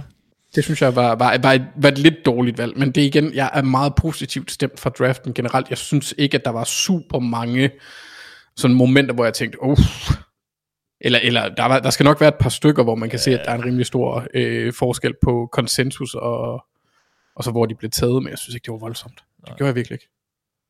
Altså sådan generelt eller for Seahawks. Generelt. Jeg forstår ikke helt, hvad Jackson vil skære med alle de linebacker der, men øh, Øh, de, de vil stoppe løbet, tænker jeg. Så de, de tænker vel på Derrick Henry. de, de vil sende otte linebacker på banen eller et eller andet ad gang. Det, Ja, altså De- Derrick Henry og Jonathan Taylor. Altså i den division Ja, ja, giver ja, det mening at ville stoppe altså, løbet. Men, men sådan de langsigtet, Lige, nej de nej. har lige brugt kassen på det linebacker. Eller Ja, ja, en men de, i det, det er spøjst. Ja. Nå, øh, Thijs, dit dårligste enkeltstående valg i dine øjne? Øhm, jeg, jeg forstår ikke valget af Wandale Robinson i anden runde. Det var- synes jeg... Det var Giants, der tog ham, en receiver der. Lige præcis. Det er 43. valg i anden runde, så det var der i den øverste halvdel af anden runde. Wide receiver ud af Kentucky. Ja. Jeg forstår ikke, jeg forstår det ikke af flere årsager. Øh, jeg ved godt, at Giants, der har været rygter om, kan de trade øh, Kadarius Tony, eller Darius Slayton, eller hvem ved jeg. Øh, og det er også muligt, de gør det. Han er, han er meget samme type som Tony, bare meget mindre selvfølgelig, og, øh, og heller ikke lige så talentfuld, synes jeg jo personligt. Øh, men, men jeg kan sige, at jeg havde ham som 126 på mit board, så i, i, det i sig selv er kandideret til, at det er et af de højeste, altså mest, største reaches. Ja. Men jeg forstår ikke, at, jeg synes, at, at, at Giants synes, de havde brug for den type. Jeg ved godt, Tony er der nogle problemer omkring, men, men, men selv hvis de trader Tony, så har de Golladay, Slayton og Shepard. Shepard kan jo sagtens spille ind i slotten og agere en slot receiver. Og så har de Slayton og Golladay udvendigt. Det synes jeg var en fin trio. Og så kan man jo så, så kunne man have valgt en, en receiver lidt senere hen, ikke? Men altså, øh, eller bare udvikle nogle af de alle, alle, de andre receiver, man har. Ja. Og så, så, så er jeg svært ved at forstå, og det er måske bare mig, der er Steelers-fan, og har sådan lidt øh, gule-sorte briller på det, men jeg har svært ved at forstå, hvad det er, Wandale Robinson kan, som Calvin Austin ikke kan, som gør, at Austin skal vælges øh, to runder senere end Wandale Robinson. Øh, jeg, altså, det største kritik af af Austin har jo været, at han er meget lille. Og det er han også. Han er 5 fod 7 tommer, og, eller 7 3 kvart tommer. Så han er næsten 5 fod 8, ikke? Wanda Robinson, han er 5 fod 8 lige ud. Så der er en kvart tomme til forskel. Vægtmæssigt, okay, Calvin Austin vejer 8 pund øh, mindre. Så okay, 3, 3 kilo måske, ikke? Men, men Calvin Austin er så også markant hurtigere, bevæger sig markant bedre i form af agility, meget mere eksplosiv. Wanda Robinson øh, testede øh, i hans jumps under middel for positionen. Øh, hans 10 yard split var under middel. Han løb en fin nok 40 yarder på 4-4-4, øh, hvor, hvor at Calvin Austin jo løb 4-3-2. Når man, altså, hvad hedder det, Austin har endda bedre størrelse i form af armlængde, og hans hænder er større, og wingspan og sådan noget. Wandel Robinson har en armlængde, der er sådan en zero, zero øh, percentile, så der er sådan, Alle andre har længere arme end ham. alle andre har længere arme end ham. Ja. Altså, så han spiller jo også endnu mindre end Austin på det punkt. Ja. Øhm, og så synes jeg jo, Austin har bevist meget mere som ruteløber. Calvin Austin spillede udvendig receiver hos Memphis, legnet op udvendigt, skulle slå press coverage consistently, løbe ruter udvendigt, løbe en meget mere nuanceret rutetræ. Wandale Robinson, han spillede i slotten hos Kentucky. Halvdelen af hans touches, det var bare screens og dump-offs øh, og alle mulige andre manufactured touches, så han har slet ikke vist, næsten ikke vist noget som ruteløber, Wandale Robinson, hvilket Calvin Austin har. Jeg har meget, meget, meget, meget, meget, meget svært ved at forstå, hvorfor han skulle gå to runder før Calvin Austin. Ja. Hvis det stod til mig, så skulle de to valg byttes rundt. Calvin Austin i anden runde, Wandale Robinson i bunden af tredje eller fjerde runde. Øhm, så, så, så for mig at se, så Wandale Robinson et af de dårligste valg i den her draft. Ja. Og lad os lige slutte af med så lige at kigge på nogle af de hold, der havde mest draftkapital. Vi har snakket om Jets, vi har snakket om Lions. Øh, nu er vi inde omkring Giants, så, så dem kan vi lige øh, holde os lidt til her, Thijs. Øh, de ender med at tage Kevin Thibodeau og, og Evan Neal med nummer 5 og 7. Det kan vi vel ikke brokke os så meget over. Nej, det er super. Ja. Det er super. To fremragende valg. Ja. Ja. Der er ikke noget at komme efter der. Jeg synes ikke, at Gi- Giants havde nogen dårlig draft, Nej. øh, hvis man ser bort fra det her Wanda Robinson. For os øh, for Cordell Flott, cornerbacken for LSU, som du øh, var lidt begejstret for. Helt sikkert Ja. ja. en af mine favoritter. Jeg synes, en rigtig klog cornerback, som ja. Ja. jeg tror vil kunne gå ind og, og passe rigtig godt ind i, i det her forsvar. Og spille noget, både, kan egentlig både spille i slotten og udvendigt, tror jeg. Han skal blive lidt tungere, men, men så er der også en derfra. Men altså, jeg synes også, jeg kan også godt lide valget af Joshua Es- Esuedo, øh, en guard i toppen af tredje runde. Ja. Den offensive linje fortsætter de med at investere i. De drafter øh, reelt set tre offensive linje folk, og her er to af dem øh, i de første tre runder. Øh, så kan jeg godt lide valget af Daniel Bellinger, en tight end i toppen af fjerde runde. Øh, han var, for det første var han den bedste tight end tilbage på bordet på det tidspunkt, synes jeg. Og jeg tror egentlig, han har hele pakken i forhold til at kunne udvikle sig til en starter. Og når man kigger ned på Giants' roster, så kunne han godt blive starter også allerede i år 1. Så er jeg også stor fan af Darian Beavers, som jeg havde som et, uh, top, en top 100 spiller. Ham får de i 6. runde med valg 182, så det er også fantastisk værdi for mit vedkommende. Linebackeren der for Cincinnati. Ja, så jeg synes, Lions, øh, Giants har fået rigtig meget ud af den her draft. Ja. Udover at de har fået et par topprofiler, som vi også havde forventet, i, i form af Thibodeau og Neal, som virkelig kommer ind og gør nogle, en forskel, så tror jeg også, de har fået spillere i Isuedo og Bellinger, som kommer ind og bidrager en del tidligt i karrieren, og så flot med en del potentiale. Wandle Robinson skal jo nok også bidrage i en eller anden grad, og der er også pæn chance for, at nogle af de senere valg også godt kan komme ind og bidrage. Mm. Så øh, jeg synes, det er en rigtig lovende draft, Ja. ja. Giants har gang i. Og så, øh, vi var inde på Jaguars lige før, Anders. Øhm, holdet med topvalget, som altså blev brugt på Trayvon Walker, som, Ja. øhm, som, held, som jo ikke på dagen var så stor en overraskelse. Men hvis du havde sagt det til os for en måned siden, ville det måske have været det. Øh, det er et sats. Han tager der Trent Baalke, general manager. Øhm, det er potentialet, der bliver, der bliver valgt her over det sikre lige nu og her, måske med Walker. Øhm, og så, som sagt, de der to linebacker, Devin Lloyd i slutningen, de trader op for at tage Devin Lloyd. Øh, eller hvad? De, jo, Jo, de trade op med Ja. Titans. Ja. Efter at have trade. Havde de ikke to? Nej, de, havde, de var ikke en af dem med, med to øh, valg. Nu får vi hjemme Ikke hvad jeg mener. Nej, nej, kunne de trader op for at tage Devin Lloyd der, og tager så også øh, linebacker Chad Muma i tredje runde, og ind imellem de to øh, tager de så center Luke Fortner, um, og så er der en running back uh, Snoop Connor, og så øh, to cornerbacks i 6. og 7. runde. Jeg, jeg, jeg, sidder jo ikke sådan, jeg er jo ikke helt blæst tilbage igen. Øh, Walker er, hvad han er. Det, igen, det er et sats, men jeg synes, de der, jeg synes, der er lige en linebacker eller to for meget. øh, de Ja, valg men der. det er også fordi, at du ikke anser Christian Kirk som værende en top 3 receiver. Ja. Det virker det lidt til, at Jackson vil gøre. Ja. Altså, jeg synes jo bare, måske, det, man, man kunne have taget et eller andet, hvis man har lyst til at trade op der i bunden af, af første runde. Um, ja. ja. Jeg synes, det er mærkeligt, at de fokuserer så meget på forsvaret. Ja. Især med Øh. den head coach, de lige har ansat. Ja, og især med, at de har en, det, det er lidt det samme med Justin Fields, men han har nogle bedre spillere omkring sig. Ikke at det er voldsomt, men det har han da. Ja. Jeg, jeg, øh, jeg synes, det er nogle mærkelige træk. Jeg, jeg, jeg, kan ikke rigtig se, hvor det er, han vil hen. Men, men jo, lidt. Han planlægger måske langsigtet. Så er det bare mig, der har den holdning, at jeg synes, det er en an- anelse naivt, når man tænker på, hvor, hvor varmt hans sæde bør være. Ja. Ja. Øh, Så vi er ikke helt, øh, helt oppe. Nej, nej, altså jeg synes, valget af Trayvon Walker kan jeg godt forstå, fordi han, altså i en, i, i en draft, hvor der ikke er nogen klare elite-talenter, øh, så tag den med de bedste trades. Altså det, det var et skod over at have første valget i. Ja. Øh, så, så gå med ham med den, høj, den højeste upside, det kan jeg godt forstå, han spiller på en position, der har høj værdi, så på det punkt kan jeg godt se det. Altså det, det, det vil jeg sgu ikke brokke mig over. Det er mere det med, med linebacker. Så jeg tror egentlig også, at Devin Lloyd han bliver en god spiller. Og jeg var der også selv. Jeg, jeg, jeg har lidt lært, at, at linebackers, det er nok ikke, og det har Thijs nok også efterhånden, det er ikke et sted, vi skal satse højt. Nej, nej, nej. Det Altså, er, det er jo, det er jo Der er bare meget running. få af dem, der, Ja. der er det værd. Det er jo, Ja, det er jo sådan. blevet til forsvarets running back. Altså i Ja, forhold til... Det så vi også i år. Der var ja, mange linebackers, ja, der det, faldt. det gjorde vi. Og gudskelov var der ikke nogen, der tog en running back i første runde.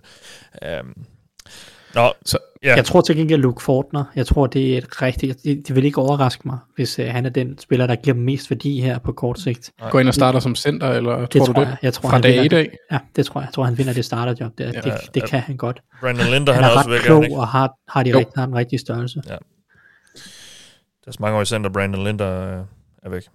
Ja, Øhm, ja, så han kan komme ind der. Nå, øh, så lad os lige tage den sidste her. Thijs øh, Texans havde også rigtig meget draftkapital. Ender med at trade sig lidt tilbage der for, for 13. valget. Og tager så øh, Kenyon Green, Garden, som blev den første guard taget, første indvendige offensiv linje, man taget både, før både øh, Zion Johnson og Tyler Linderbaum, selvom han på langt de fleste rankings lå, lå efter dem. Men det er jo lige meget. Øh, Texans øh, kunne lide ham, og de tog ham. Øh, hvad, hvad synes du om, om det, de fik, øh, både med de der topvalg og, og generelt? Ja, Altså, lad mig, jeg synes egentlig, at, at Texans rammer mange af de rigtige positioner. Jeg synes, de gør mange ting rigtigt. Sådan strategisk set. Jeg er bare ikke så pjattet med mange af de spillere, de har valgt på en eller anden måde. I hvert fald, jeg er ikke så pjattet med Kenyon Green. Nej. Jeg synes, jeg synes ikke, han er så god. Plus der er bekymringer, der var skadesbekymringer efter sine omkring ham. Um, de mangler en guard, så det er ikke det, er ikke det som er problemet. Jeg er bare ikke så, jeg, jeg synes ikke, han er, jeg synes ikke, han var et første runde værd. Lad os bare sige det sådan. Øhm, så er der Jalen Peter, kæmpe fan, elsker det. Ikke noget at sige, det er et dejligt valg. Øhm, John Mechie var jeg heller ikke fan af. Jeg synes, der var mange bedre receiver. Han har den her skade, og det Ja. forstår jeg godt, at Texans kan godt tage chancen på en skadet receiver. De skal ikke nå noget i år. Men jeg synes, der var mange bedre receiver, og så, så det valg rammer, jeg, rammer heller ikke fantastisk plet, selvom wide receiver giver mening. Christian Harris synes jeg er fint værdi i tredje runde. Der er ikke noget mod det. Jeg kan egentlig også godt lide Damien Pierce i fjerde runde. Han kunne sagtens vinde det starterjob. Men, men når man sidder og kigger lidt ned over det, så, så sidder jeg og kigger især på de første to-tre valg, fordi det er der, at difference maker skal komme.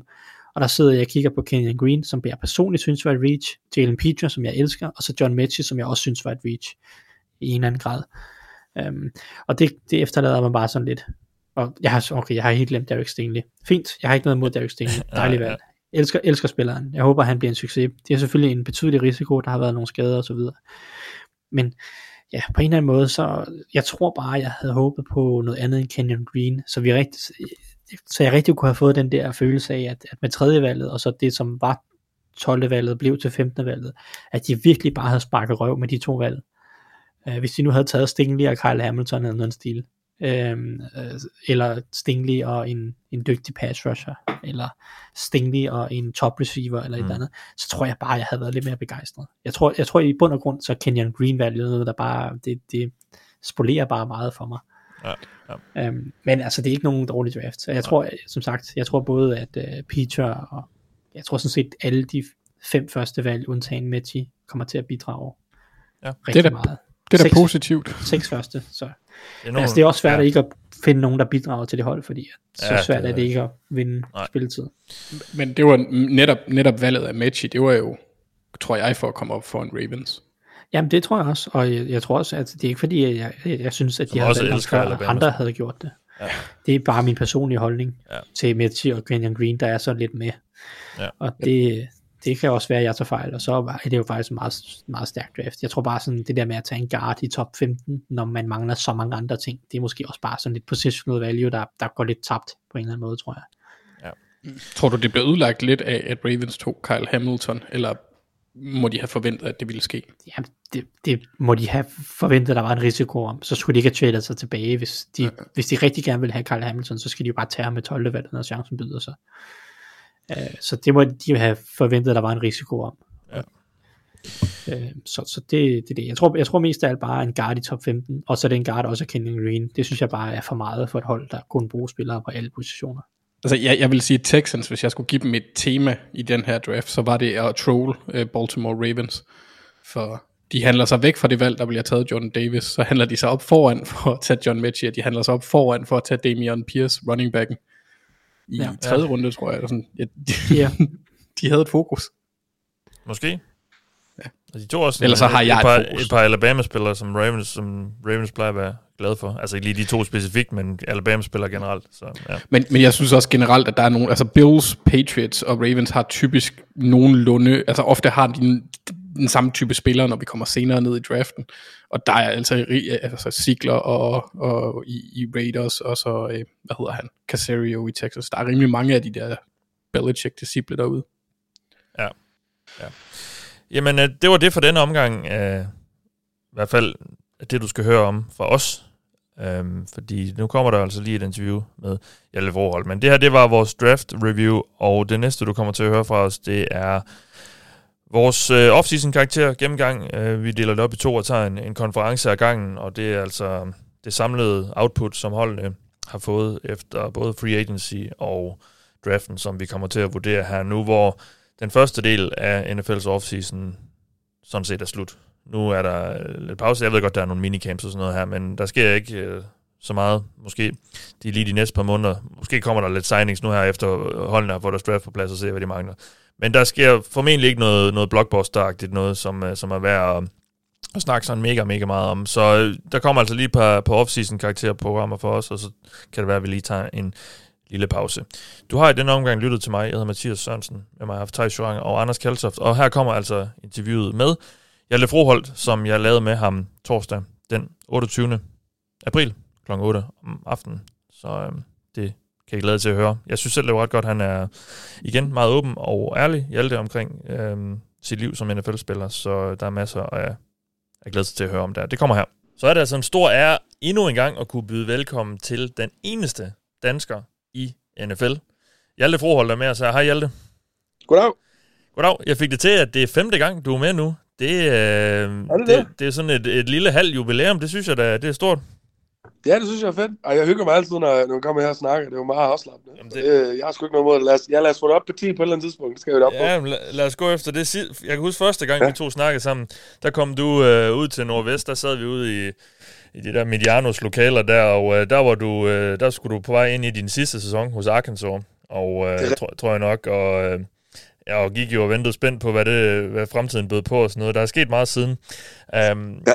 Vi kan jo vende lidt af det hele nu her. Planen er, øh, at, at lige snakke lidt om, om din 2021-sæson, og ja. øh, din karriere indtil videre i NFL, og så et kig frem på, på offseason her, som du er jo godt er gang i uh, med at træne og så videre. Um, du er jo i, ja. i Cleveland lige nu. Du bor jo normalt i Arizona med din forlovede. Jeg ved ikke, er I blevet gift faktisk? Øh, nej, vi bliver gift her til, uh, til juni. Så Ja. vi har... Ja, så vi er stadig forlovet. Men ja, jeg er i Cleveland. Undskyld min heststemme. Jeg er lidt syg også. Der... Ja, det er en. Første, første dag, vi ankom, var der en snestorm. Og Nå, så to dage senere, så var det 18 grader. Okay. Og så nu er, det, nu er det tilbage nede på 0 grader, så uh, allergies og så videre flarer lidt op, når man Ja. kommer fra, fra ørkenen. Så, men, uh, men håber- ja, jeg er her i Cleveland. Jeg håber, du har pakket lidt af hvert øh, tøjmæssigt. Ja, jeg tog nogle hoodies med, men uh, det er sgu ikke godt nok. Det er fandme koldt. Ja. Nå, jamen, øh, ja, så, du er jo i Cleveland, så du har rejst til Cleveland simpelthen for øh, til de her træninger, der kører nu her i Browns, ikke sandt? Ja. Ja. ja det og øh, så du øh, er indlogeret på et hotelværelse, fordi du som sagt har... Øh, jeres hjem er jo i Arizona. Hvor langt? Ja, så, øh, ja, vi, så vi bare lige nu, det er sådan, øh, der er nogle hold, der ligesom er i gang med at træne allerede ude, ude på banen med hjelm på og så videre, men det er kun dem, der har nye head coaches. Um, så det eneste, vi gør lige nu, det er, at vi har bare nogle, altså halvanden, to timers møder om dagen, og så halvanden, to timers øh, styrketræning og så videre. Uh, så kan du ligesom gøre, hvad du har lyst til at have, ud over det med hensyn til recovery og styrke. Ja. Um, men det er egentlig bare det, de første par uger her, så har næste uge starter vi med nogle walkthroughs, og så starter vi egentlig med vores rigtige sådan, OTAs her om tre uger, hvor vi så kommer ud på banen og laver uh, offensive line drills, og vi får lov til at træne lidt mod hinanden, men, men tempoet er helt klart taget et skridt ned. Og til den tid er der så også rookies med. Ja, ja, de kommer jo her så om en uge eller sådan noget, når ja. tror jeg nok, så efter draften her. Ja. Ja. Øhm, ja, nu siger du, at du fik sagt head coach, jeg gået for, at du mener positionstrænere, dem der har nye, eller hvad? Nå, ja, nej, men det er jo... Når de nye er spillere, der de er kommet ind. Ja, de holder ligesom, fordi der er nogle af mine venner, de er allerede i gang med at være ude på banen og træne og sådan noget, så jeg tænker, kæft, man, det er fandme tidligt. Ja. Men øh, fordi de er med nogle nye hold, med nogle nye head coaches. Ja, okay, så de, det, det, det er de nyankomne spillere, der er kommet. Ja, Ja, lige præcis. Okay, okay. Godt nok. Jamen, og hvordan ser sådan en dag ud for dig nu her? Så, altså, nu siger du noget styrketræning, og du fortalte også lige, at du havde været til, til noget yoga. Uh, Ja, så det, det er meget simpelt. øh, Det er meget afslappet det her de første 4-5 uger. Uh, lidt ligesom sådan en ramp-up.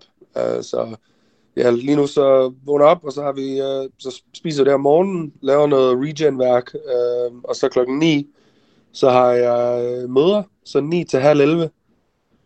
Og så styrketræner vi så klokken ja, 20 i 11 til ja, omkring 12-12.30.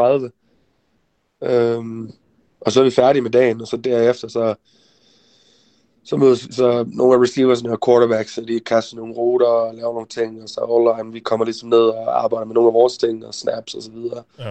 Øh, og så, ja, så nogle gange, så her, ja, var det, i dag så havde vi så yoga, og der er også nogle øh, muligheder for at komme ind og få massage therapists og så videre, men ja, de første 4-5 uger her, det er meget afslappet, det er bare at komme ind, psyketræne, møde, install de her, alle vores, vores playbook her, så sådan helt fra bunden af, snakker meget om, hvad man gerne vil opnå i den kommende sæson, og hvad for et hold vi gerne vil være, og så videre. Øh, prøve ligesom at instille den der mindset, som man gerne vil ligesom starte med. Ja. Øh, og så arbejde derfra. Og vi, og øh, vi vender tilbage til, øh, til din offseason nu her, og hvad du ligesom øh, arbejder på i år frem mod training camp og så videre. Det, det tager vi lige lidt senere. Ja, nu sidder vi jo her øh, torsdag, 28. april, er det klokken lidt over 8 her i Danmark, og, og det er så lidt over to om eftermiddagen i, i Cleveland. Draften går i gang her om en håndfuld timer. Øhm, er det noget, du følger med i nu her, hvor du er i NFL? Altså har du fulgt med i det, siden du kom ind i ligaen, eller hvad? Øh, ja, lidt. Øh, Jeg føler mest med, når jeg ligesom i starten, de første par år, så kendte jeg nogle af drengene, der ligesom er ved at Ja. komme ud. Øhm, for at håbe, ligesom, de bliver taget så højt som muligt. Øh, men ja, jeg følger lidt med. Altså, jeg følger lidt med, øh, prøver at finde ud af, hvem det er, der ligesom de kommer herhen. Ja. Øh, men øh, i sidste ende, så er det mere bare sådan lidt for showet. Det er sjovt at se nogle af de helt store navne komme afsted, men øh, Ja. det er ikke noget, jeg følger sådan virkelig, virkelig. Det er mere bare sådan, åh, oh, cool, det er dem, vi fik. Øh, så det er i hvert fald mere afslappet at være på den her side af det, end Ja. når man var igennem en selv. Ja. Så øh, Og, så du kommer til at se det nu her øh, senere i dag? Eller? ja, jeg tror, jeg har det på i baggrunden, så Ja. jeg bare tuller lidt og kigger. Øh, det var meget sjovt at se, altså sådan nogle af de første picks, hvordan det ligesom helt udfolder sig. Det jo, Ja. Jeg ved ikke, øh, det er sjovt at se, altså i hvert fald nu, man, når man selv var igennem det, så var det jo sådan, jeg håbede jo, der var så mange fra min position, der blev draftet tidligt.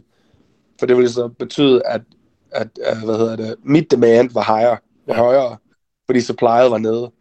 Så det er sjovt at se, hvordan en første, den første runde dikterer fuldstændig næsten, hvordan resten af de næste sådan, måske 3-4 runder ligesom fungerer. Uh, bare fordi, at hvis der er mange offensive line, der er blevet draftet i starten, men så, så bliver der også en del, der ligesom prøver at blive taget op senere, fordi, som der måske ikke engang har brug, brug, for at blive draftet. Ja. Eller ligesom er det, det, det lys der, så... Men uh, ja, det er, meget, det er bare sjovt at se egentlig. Du, du blev taget øh, i, i fjerde runde der, det er jo så på tredje dagen af draften nu, Ja. hvor de har spredt sådan ud. Altså, gik du ind dengang, øh, det var jo så i 19, øh, du blev taget. Øh, var det ikke det? Nu bliver jeg lidt tvivl. Jo, det var 19. Ja, Øh, 20 ind her. Ja, øh, altså gik du ind til draften allerede vidst, jeg bliver ikke taget i første runde. Altså, er der sådan en forventningsafstemning mellem dig og din agent måske, og, og, og, og sådan noget, eller hvordan fungerer det? Ja, vi vidste ligesom, det ikke var første runde. Ja. Ja. Det var helt indført fuldstændig. Ja. Øh, og det var der heller ikke noget problem med. Det var ikke fordi, jeg sad og, og...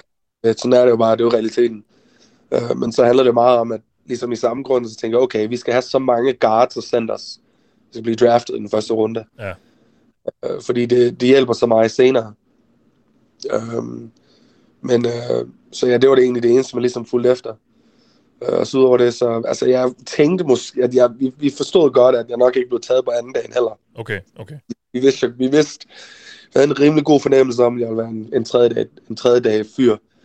Øh, bare fordi der ikke blev draftet særlig mange interior guys i starten. Ja. Øh, og så, ja, så blev jeg så tidligt på tredje dag. Ja, Blev ja, så draftet, det var super fedt. ja, det var det, og øh, der skulle du så ikke vente så længe, men, men gik du sådan lidt og trippede de der, nu sagde du så også, at, at også på anden dagen havde I heller ikke måske regnet med det, men gik du alligevel måske og holdt lidt mere øje med din telefon, øh, der er fredag? Helt klart. Ja, Ja, ja, helt klart. Fredagen der, det var sådan, altså man ved sgu aldrig, hvad der kan ske. Altså det tager jo bare et hold, der kan rigtig, rigtig godt kan lide det. ja, Øh, og så, ja, der så nogen, der tænker, at de drafter en for, for højt eller for lavt eller whatever. Øh, man, man ved aldrig, hvad der kan ske. Øh, så ja, jeg selvfølgelig sad og kiggede på den lidt der i tredje runde. Øh, men samtidig så prøvede jeg bare at slappe af. Jeg havde de mennesker, jeg, altså min familie var der, og Ja. Øh, to af mine rigtig, rigtig gode venner, de var der også, og sad ved min, i min agents hus. Og så havde vi ligesom lavet en, vi havde inviteret en masse mennesker over dagen efter på tredje dagen, fordi det var der, vi forventede, at jeg ligesom blev draftet. Øhm, så, ja, og så gik det jo egentlig perfekt. ja, og hvordan var det, det var? Havde du hørt fra Patriots inden, eller hvordan, hvor meget kontakt havde du Nej, med dem, jeg, og, vidste du, jeg, de var havde, jeg, interesseret? jeg, kunne snakke med Patriots en gang, Ja, og det var igennem, da jeg var til NFL PA Bowl. Og der havde jeg en kort, kort samtale med ham, hvor vi gik igennem noget film og snakkede lidt med en eller anden scout, som jeg aldrig mødte, da jeg var derinde. Eller, Nå, okay. Og så sagde han, tusind tak, Jalle, det er det, jeg har brug for. Og så, okay. siden, så hørte jeg ikke et piv fra dem bagefter. Snakkede ikke med dem. Det var den eneste hold, jeg ikke snakkede med til Combine. okay. Nå ja, ja. Så det var sådan, jeg havde, jeg havde ingen idé. Jeg tænkte overhovedet ikke Patriots. Jeg tror, vi Nej. tænkte Eagles eller Rams, tror jeg. Eagles var op deroppe af. ja. Dem, Øh, dem havde du hørt meget fra, eller hvad? Ja, ja, de inviterede mig også ud på en visit og sådan noget, og de snakkede rigtig meget med mig. Okay. Øhm, men, øh, men ja, og så kom Patriots ud af, ud af ingenting. Så det var, det var, det var mega fedt. Ja, ja, ja. Og, og øh, når du sådan kigger tilbage på den proces der for, for tre år siden, det er jo et helt øh, ja, cirkus, kan man næsten kalde det, hele foråret ja. der med, øh, I gør jer klar, jeg der skal draftes, I øh, fintuner kroppen, og I fintuner de her øvelser, I skal lave til Combine osv. Når, når du kigger tilbage på det, hvad, hvad husker du så bedst fra den der, den der periode? Øhm, jeg tror, jeg husker egentlig, at det hele startede med, altså det blev lige pludselig meget professionelt. Og jeg tror, sådan, det, var, det var fedt at være en del af det der med sådan, altså vi blev jo, jeg kom ud og trænede ud i LA, og alle ens måltider var lavet, og der var recovery og massage therapist, hele lortet var bare sat op, og jeg skulle ikke betale en skid, de betalte for os. Vi havde ikke nogen penge. Øhm, Ja, det var det og der, var var, sådan- var, det det der OL Masterminds, du arbejdede med dengang også? Nej, jeg arbejdede ikke med dem der. Det var, så det var igennem mit agency, så Ja. ja. de har, Nå, det var sådan, de har var. et sted, der hedder Pro, Proactive ude i LA. Ja. Øhm, hvor man træner meget at- athleticism og sådan noget. Så tror jeg, det jeg tænker mest her egentlig var, at for offensive linjemænd, så er alle de der øvelser der, de betyder ikke særlig meget i sidste ende. Nej. Øh, så det tror jeg, at øh, øh, bruge måske lidt mere tid på, som, som linjemand, tror jeg betyder lidt mere, bruge, bruge mere tid på at bruge den tid på ligesom at blive en bedre offensive lineman. Og tænke, okay, hvad er det, jeg kan forbedre mit spil, i stedet for at, lære de her, altså selvfølgelig gå igennem de her øvelser, man laver, som ikke ser dumme ud, når man er derude. Men øh, det er ikke noget, jeg bruger, vi har, det er ikke noget, vi har egentlig har brug for at bruge særlig meget tid på. Øh, Nej. Men, øh, men det var i hvert fald super fedt. Altså i sidste, det var en, det var en mega fed oplevelse, og så bor man derude i sin egen lejlighed, og jeg havde min hund med. Jeg havde lige fået min hund på det tidspunkt, ja. Øh, som vi fandt på gaden. Øh, Moosey der. Øh, så det var, det var en fed, det var en fed tid. Er der noget, du ville have gjort anderledes? Ja, altså måske kunne man lave noget anderledes med træning og så videre, men i sidste ende, så... Jeg lavede en masse gode træninger, jeg blev rigtig, rigtig fleksibel, jeg blev rigtig hurtig, og altså god træning og så videre, så ja, det er sgu ikke fordi, at det, det, det er ikke det store, der gør andre sig vel, men jeg tror meget, det der med combine, det er mere sådan for de hurtige fyre, altså receivers og sådan noget. Hvis man giver en rigtig godt look til combine, det kan give dig et push-up. Um, selvfølgelig, det kan det gøre for alle. Men jeg tror, der er en lille kink, når det kommer til offensive line, men hvor det sådan, okay, ja, det er godt at gøre de her ting, og det er også godt at bruge tid på dem, fordi det kommer til at blive testet. Uh, men måske brug, ændre fokus lidt. Ja. Uh, mere offensive line specifikt, fordi vi er bare så anderledes i forhold til alle andre positioner. Uh, med hensyn til, at vi, vi bevæger os i begge directions, og vi absorberer rigtig meget power og redirector. I stedet for, at alt det her med combine, det handler meget om fremad, fremad, fremad. Så det Ja, giver mening for en defensiv linjemand. Ja. Som en offensiv linjemand, og bruge en masse tid, bruge 4-5 måneder på at træne på det. Måske var der en lidt anden måde at fokusere lidt på det, men uh, nu er det så meget. Altså, nu skal jeg ikke sidde her og, beklage over, hvor fedt det var at få gratis træning og mad og så videre. Nej. Jeg sidder og lyder lidt, uh, lidt ekstra. Men, uh, ja, det var, det, var- men det var en super fed tid, altså. Det var også som at føle sig sådan, okay, nu, nu er det professionelt. Ja. Og jeg ved ikke, jeg tror faktisk egentlig aldrig, jeg har spurgt dig helt specifikt ind, men når du for eksempel er på sådan et besøg der hos Eagles, er det så wine and dine? Altså tager de dig med ud at spise, og er det den helt store øh, salgsturné, de laver, eller hvordan, hvordan fungerer det? Fordi de, det er jo egentlig dem, der skal vælge dig. Øh, så, så du har jo ikke så meget måske sagt i sidste ende, men hvordan fungerer sådan et, et besøg der egentlig? Ja, men øh, det er jo, at det er lidt wine and dine, altså det flyver ind ind og betaler for ens hotel og så videre, og så plejer man, øh, den offensive linjecoach plejer at tage en ud til, til frokost eller til aftensmad den dagen før, eller på dagen, den dag man flyver afsted. Øh, og så det hele det er på deres bæde, man, man skal jo ikke selv hive punkten op. Øh, så du kan få, hvad du vil, hvis du har lyst til noget kobekød, men så køber du det bare det, hvis det er der. Var, var, I på, var I på Steakhouse i Philadelphia, eller hvad? Ja, vi var på et steakhouse, men jeg, jeg prøvede, jeg, bagefter, jeg, jeg, jeg gik ikke så amok, jeg sad og tænkte, åh nej, nu skal jeg ikke være for meget, men det skulle jeg bare gøre, det skulle bare gøre. Ja, de er rigeligt bænk i det hold. Ja, lige præcis. Så, øh, men, øh, men, ja, men så går man ud der nok på dinner sådan dagen før og snakker lidt med, enten er det en o coach eller også en scout, og prøver bare, jeg tror for dem handler det meget om at finde ud af, hvad det er for en person, man er. Ja. Øh, fordi man, de får ligesom tid med en, i på Combine er anderledes, man får lige en, sådan en team. Øh, og sådan den der, de her øh, games her, altså jeg var til NFL PA Bowl, der var det også bare sådan en kort 20 minutter. Um, så de får ligesom muligheden for at møde en til person, og så, så når man, dagen efter man er landet, så kommer man så ind, så tager man så en physical, og går igennem nogle forskellige tests og sådan noget, som de måske gerne vil have. Måske øh, har man noget injury history, som de gerne vil kigge lidt på. Mm. Uh, og så snakker man lidt med string staff, og så får man muligheden for at selvfølgelig snakke med online coachen. Han går måske nok igennem nogle teknikker, og prøver at lære dig nogle ting med hensyn til, hvordan de spiller fodbold, og så se, hvor hurtigt du egentlig kan genkende det. Eller altså sådan, sige det tilbage igen. Ja, ja. Så Eagles, han snakkede meget om uh, defensive identification og protect, pass protection. Og han lærte mig reglerne. Og så bagefter så viskede han det hele ud, og så sagde han, prøv at lære, nu skal du lære mig reglerne. Uh, og så Raiders var mere sådan, okay, nu skal jeg lære dig den her måde for at kigge på defensive fronts på, fordi det er den West Coast way, Ja. hvor det hedder over-under, men det er numre, så det er sådan 25 eller 55 eller 59. Og så lærte han mig så hele det system, og så viskede han lort ud, og så sagde han, nu skal du lære mig det. Um, så det er sådan, så kan de ligesom teste, hvor hurtigt man egentlig fanger det. Ja, okay. Og så får man lige en samtale med head coach, kort, og så måske også en samtale med GM. Um, og så, så er det ud igen, og så flyver det tilbage igen. Så det er meget hurtigt ind og ud, men er der lige ja, 6-7 timer, så, så er man tilbage ud igen. Og, og da du så fik kaldet der lørdag, hvad sker der så egentlig efter det? Bliver du så ringet op af en eller anden assistent for Patriots som, øh, for at arrangere noget, øh, noget fly, øh, eller hvordan, hvordan var det egentlig? Ja, så de, øh, de ringede jo bare og sagde, hey, selvfølgelig, tillykke alle, vi tager dig nu her Ja. i den fjerde, her i vores næste pick. Fantastisk. Og så sagde de, ja, vi kommer i kontakt med dig. Og så en time efter, eller sådan noget, så ringede de- en af dem så til mig, og så sagde, hey, øh, vi skal lige have fat i, vi har din e-mail, verify den lige, og så siger okay, vi kommer i kontakt med dig med hensyn til fly, og de vil så have mig ud. Patriots gør det lidt anderledes end andre hold. De ventede en uge, eller to uger, tror jeg, Ja. og så fløj ud til minicamp. Øh, hvor nogle hold, de flyver mod lige med det samme, og så flyver, lader dem flyve tilbage til en uges pause. Ikke, jeg er ikke helt sikker på, hvordan det hele fungerer. Nej, det er nok forskelligt. Whatever. Ja. Ja, så Okay. siger de, ja, her er en flybillet. Du kommer sådan, så dag her, der er en, der er en, øh, hvad hedder en service, der er der klar til at samle det op på dagen. Så kommer du ind, og så ja, sammen igen, så skal man igennem en helt physical igen. Øh, med, med dem og møde lærerne og det hele. Og så, ja, så er man klar, så kører vi bare. Ja. Og så var det bare ude i Foxborough, ude med ingenting. Ja, det var lidt mærkeligt at lande i Boston. Så sådan, hvor er vi på vej hen? Ja, hvad fanden kører vi? Der, der er ikke andet end bare nogle træer, så lige så kommer Gillette Stadium. Ja. Det var sådan, holy shit, mand. Det er fantastisk.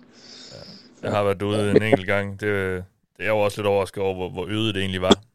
Men øh, de har jo et helt kompleks derude nu, Patriots, øh, hvor, alle de, hvor Belichick har fået lavet alle de ting, han vil have. Så jeg tror, de, de hygger sig Ja, det, det passer perfekt til Belichick til Bill der jo. Han kan jo godt lide det. Ja, ja.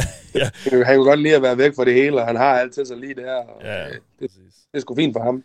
Øhm, Han gider, ikke, være- han gider sgu ikke være nede i byen. Det er jo lort. Nej, der er alt for meget øh, ting, der kan distrahere en. Ja, lige præcis. Lige Ja, præcis. ja, Ja. Skal der være væk fra byen. Øhm, det, det er jo, nu er det jo tre år siden, du blev draftet i alt det, men der er jo faktisk nogle af dem, du spillede med i Arkansas, hos Arkansas, som, som, er muligt, som kan blive valgt i den her weekend. Øhm, Ja. Har du snakket med nogle af dem? Nu er der for eksempel Cole Kelly, øh, som er quarterback, som så siden skiftede til øh, Southeast Louisiana. Ja. Øh, Ja.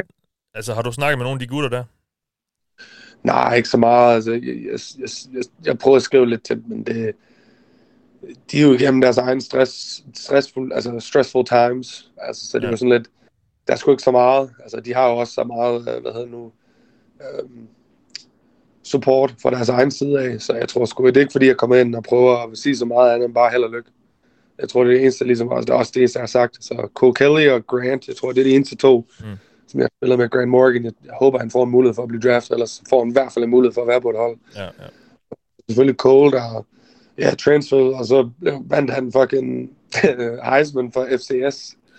Uh, eller hvad fanden man hedder. Hvad, hvad det Ja, hedder. det er den der Walter Payton Award. Eller Ja, hvad? lige præcis, og det Ja. var bare altså, the Heisman of FCS football, så han, han kørte som- jo igennem, så han, jeg tror, han har en mulighed for at blive måske samlet op i, de, i senere runder. Ja, Så, ja, nu må vi se. Det ville være fantastisk, hvis han blev draftet. Hvis han blev, hvis han blev draftet. Ja, og FCS, til dem, der ikke lige kender college-systemet, så er det jo sådan niveauet under det, du spillede på. Øh, ikke Ja, lige Ja, Ja, så- altså hos Arkansas. Ja. Ja, det er jo sådan lidt, jeg ved ikke helt, hvordan det Nej, fungerer. Så vi er i Division 1, og så er der Division 1, 2 og 3, og så er der også FCS. FCS er deres egen ting, tror Ja. ja. jeg ikke ja, det er et lidt indviklet system for os øh, danskere, der ikke lige er helt inde i det der øh, college. Ja, Ja, men, det- men, men pointen er i hvert fald, at han blev ikke, han blev ikke øh, gået som alt college fodbolds bedste spiller, men, øh, men på det der niveau, ja. Um, Yes, jamen, så lad os lige øh, spole tiden lidt frem igen, Hjalte, og så øh, høre lidt om, om din sæson øh, sidste år. Sidste gang, Ja. jeg snakkede, øh, sidste gang vi tog, tog en snak, det var, det var kort tid før, du skulle i gang med training camp øh, i, i Houston. Og ja. øh, det ender jo så med, at du ikke kommer på, øh, på det her 53-mands roster øh, og kommer på practice squad. Den der, de der par uger der med camp og så videre, hvordan gik de for dig, når du kigger tilbage her? Altså, hvordan, øh, ja, hvor- hvordan forløb det for dig, og, og, og, og hvor følte du det, eller hvordan skal man sige? Altså. Ja, havde du regnet med øh, at komme på holdet? Ja, altså, jeg, jeg tror, at det, jeg havde en lidt langsom start. Øhm, jeg, jeg brugte rigtig meget tid den offseason på at fokusere rigtig meget på en, en træning, som jeg troede, der var godt og så videre. Jeg brugte, også, så jeg brugte en del tid væk hjemmefra, altså på vores hus, og væk fra min forlovede der og så videre, så vi var næsten væk fra hinanden siden, ja, siden OTA, så var jeg ikke hjemme Nej. i det hus. Så vi havde lige købt vores hus i Arizona, og så, jeg, havde ikke bo, jeg har ikke boet i det, siden jeg kom hjem her i januar. Fordi Nej, okay. jeg var ned til træning og i Houston, og så tog jeg så ned til Duke og trænede og så videre, og jeg tror, at jeg tror, at min, altså, hovedet var lidt over det hele, fordi der var så meget sådan pres måske, jeg ved det ikke, jeg puttede lidt på mig selv. Okay. Um, så jeg havde lidt en langsom start til camp, tror jeg. Jeg ligesom skulle finde mig selv og prøve at fokusere. Uh, og så begyndte jeg ligesom at fange det lidt senere i camp, men så, så er det allerede blevet lidt for sent. De har allerede ligesom set, hvad det er, de gerne vil have, og fundet ud af, hvem de gerne vil have, og så Houston endte med at kun at tage ja, syv offensive linemen. Det var ikke noget, jeg havde forventet. Uh, de, hold- de, tog, ikke- de beholdt ikke særlig mange offensive linemen. Um, og det er jo ikke, det er heller ikke så godt for en, fordi så, ligesom så, hvis du ikke er en starter, så skal du være enten the main interior backup, eller en swing tackle. Uh, nogle hold, for eksempel Browns, kan godt lide at holde flere offensive linemen. De kan godt lide at holde 8-9.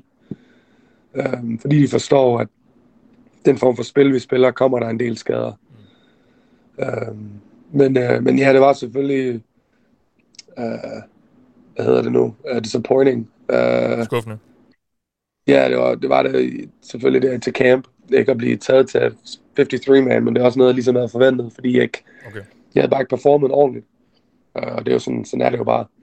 Uh, men jeg er jo glad for, at de, de sagde, hey, du er vores første practice squad guy, og jeg endte så med at komme tilbage til practice squad, og nogle af de andre drenge fik ikke muligheden for det. Um, så det var, det var super fedt, at jeg stadig havde et arbejde. Uh, og stadig havde muligheden for ligesom at kunne bevise mig selv. De, de fortalte dig simpelthen med det samme, at du kom på practice squad. Ja, så han, han, de kaldte os ind, og så, så ja, det, det foregår lidt mærkeligt, så der er sådan en tre-dages periode, hvor de kan cutte en. Ja, Øh, jeg blev cuttet på det sidste tidspunkt, fordi der var en træning dagen på dagen. Så de beholdt mig. De havde cuttet nogle andre offensive linemen dagen før. ja det kan jeg godt huske, ja. ja. Så havde de, så, havde de så beholdt mig, så de så kunne køre igennem træningen. Og så hæver mig så ind lige efter, altså efter at have været, været badet og øhm, cleaned up. Så blev jeg så hævet ind. Og det, jeg ved godt, hvad det så betyder. Øhm, og så sagde de så, hey Hjalte, ja, vi, vi cutter dig nu her, vi, we're gonna let you go. Men øh, vi, vil, vi vil rigtig gerne have dig tilbage på practice squad. Du er vores number one, altså sådan en af de første practice squad guys, der gerne vil have tilbage. Mm. Så er bare at være ude i, øh, så er der en 24 timers waiver period, Ja. hvor der der holder så muligheden for at samle min kontrakt op. Øhm, så det tog så, så sagde de så om 24 timer, så bare være tilbage ude foran i parking lotten. Øhm, så ja, så jeg, Okay. så jeg ventede jo bare, og så dagen efter klokken 8 om morgenen, så ringede min agent og sagde, hey, der er ikke nogen, der samlet dig op. Øh, gå hen og skriv under på din kontrakt.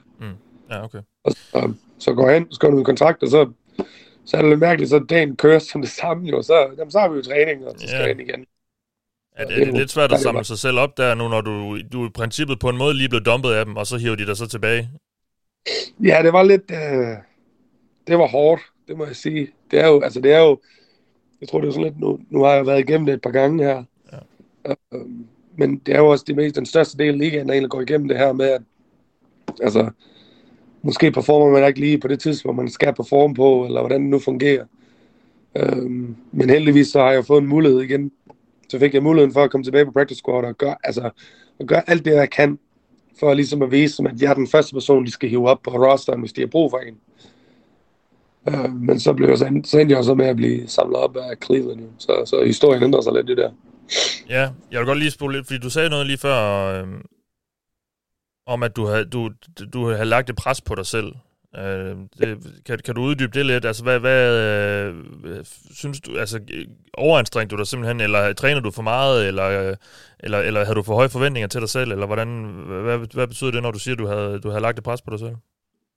Ja, men jeg tror, det er jo bare...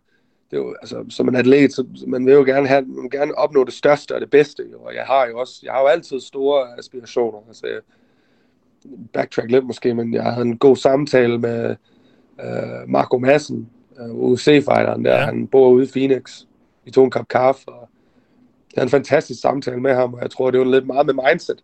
Og jeg tror, min mindset var bare lidt sådan, Ja, det var her forleden, Jeg var tror- det ikke det, du snakkede med Marco? Ja, lige præcis. Ja. Og jeg tror, for at hive lidt, altså for at hive det hele sammen, jeg tror, at mit mindset, der jeg gik ind til Houston Camp, var meget sådan, jeg ved ikke, om det handlede mere om at bare overleve, i stedet for at prøve at, altså at tage en plads.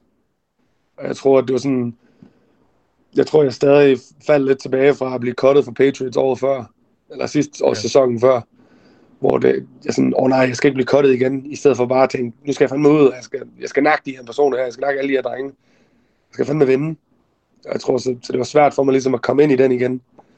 Øh, og, det, og det tog mig så lige et par uger der igennem camp, hvor jeg så bare begyndte at tænke, i stedet for at prøve at spille til ikke at tabe, så prøve at ændre det til at spille til at kunne vinde.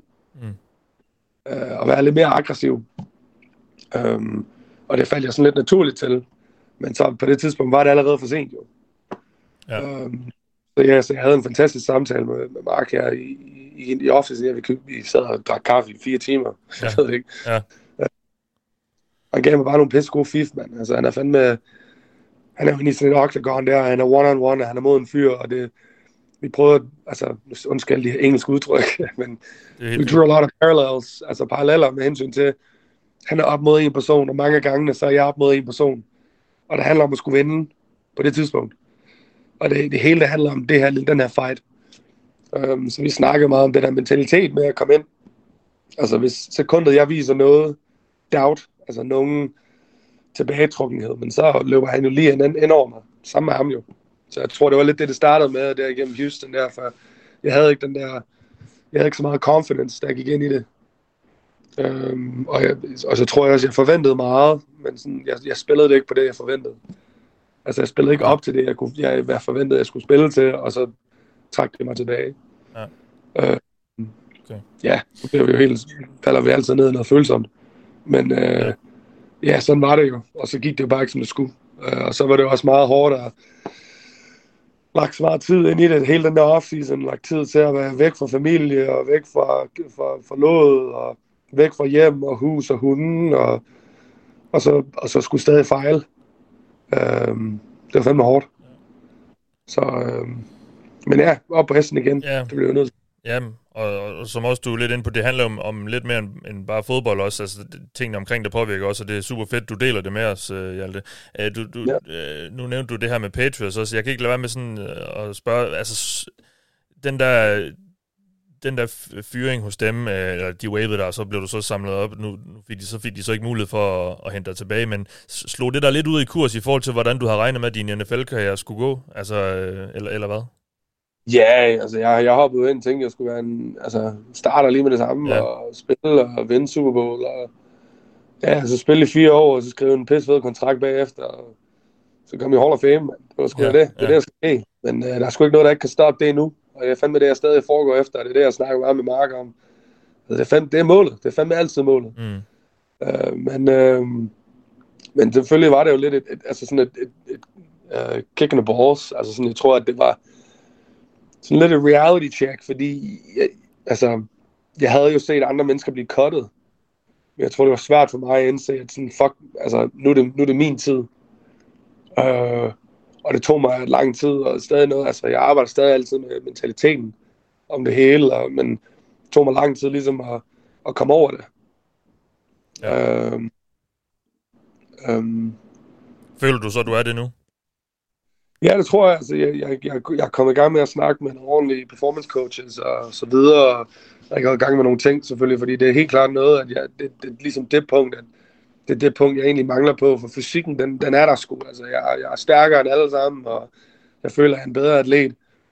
Øh, og jeg kan bevæge mig lige så godt som alle de andre. Øh, men det, det, det hele handler meget om den der med mentaliteten til hver eneste rep, til hver dag, til, til altså hver tidspunkt. Øh, så det er meget noget, vi har, øh, undskyld mig, det er noget, vi har brugt tid på. Mm. Øh, til ligesom at sige, okay, læg alt det der bag dig, og så kom videre, og så fokusere på, hvordan du kan være, hvordan du kan angribe dagen i dag, og hvad du kan få ud af den. Og så skrive nogle mål ned, som du skal gøre igennem dagen, dagen før. Og så igennem dagen, så får jeg ligesom gjort de ting, sådan nogle små ting. Mm. Så om aftenen, så reviewer jeg, siger sådan, okay, men det fik jeg gjort. Jeg fik gjort 1, 2 og 3, bare nogle små ting. Så hver dag, så har jeg nogle små goals, som jeg vinder. Og hver eneste dag, så vinder jeg noget. Så mentaliteten ligesom bliver ved med at ændre sig sådan, hey, jeg har altid et target hver dag. Der er altid en ting, jeg gerne vil opnå. Mm. Øhm, og det er selvfølgelig, lige nu er det meget remedial, fordi der er ikke så meget træning, altså fodboldspil. Så det er meget sådan, det ved jeg ikke, meget simpelt. Uh, brug 20-30 minutter på mobility and stretching.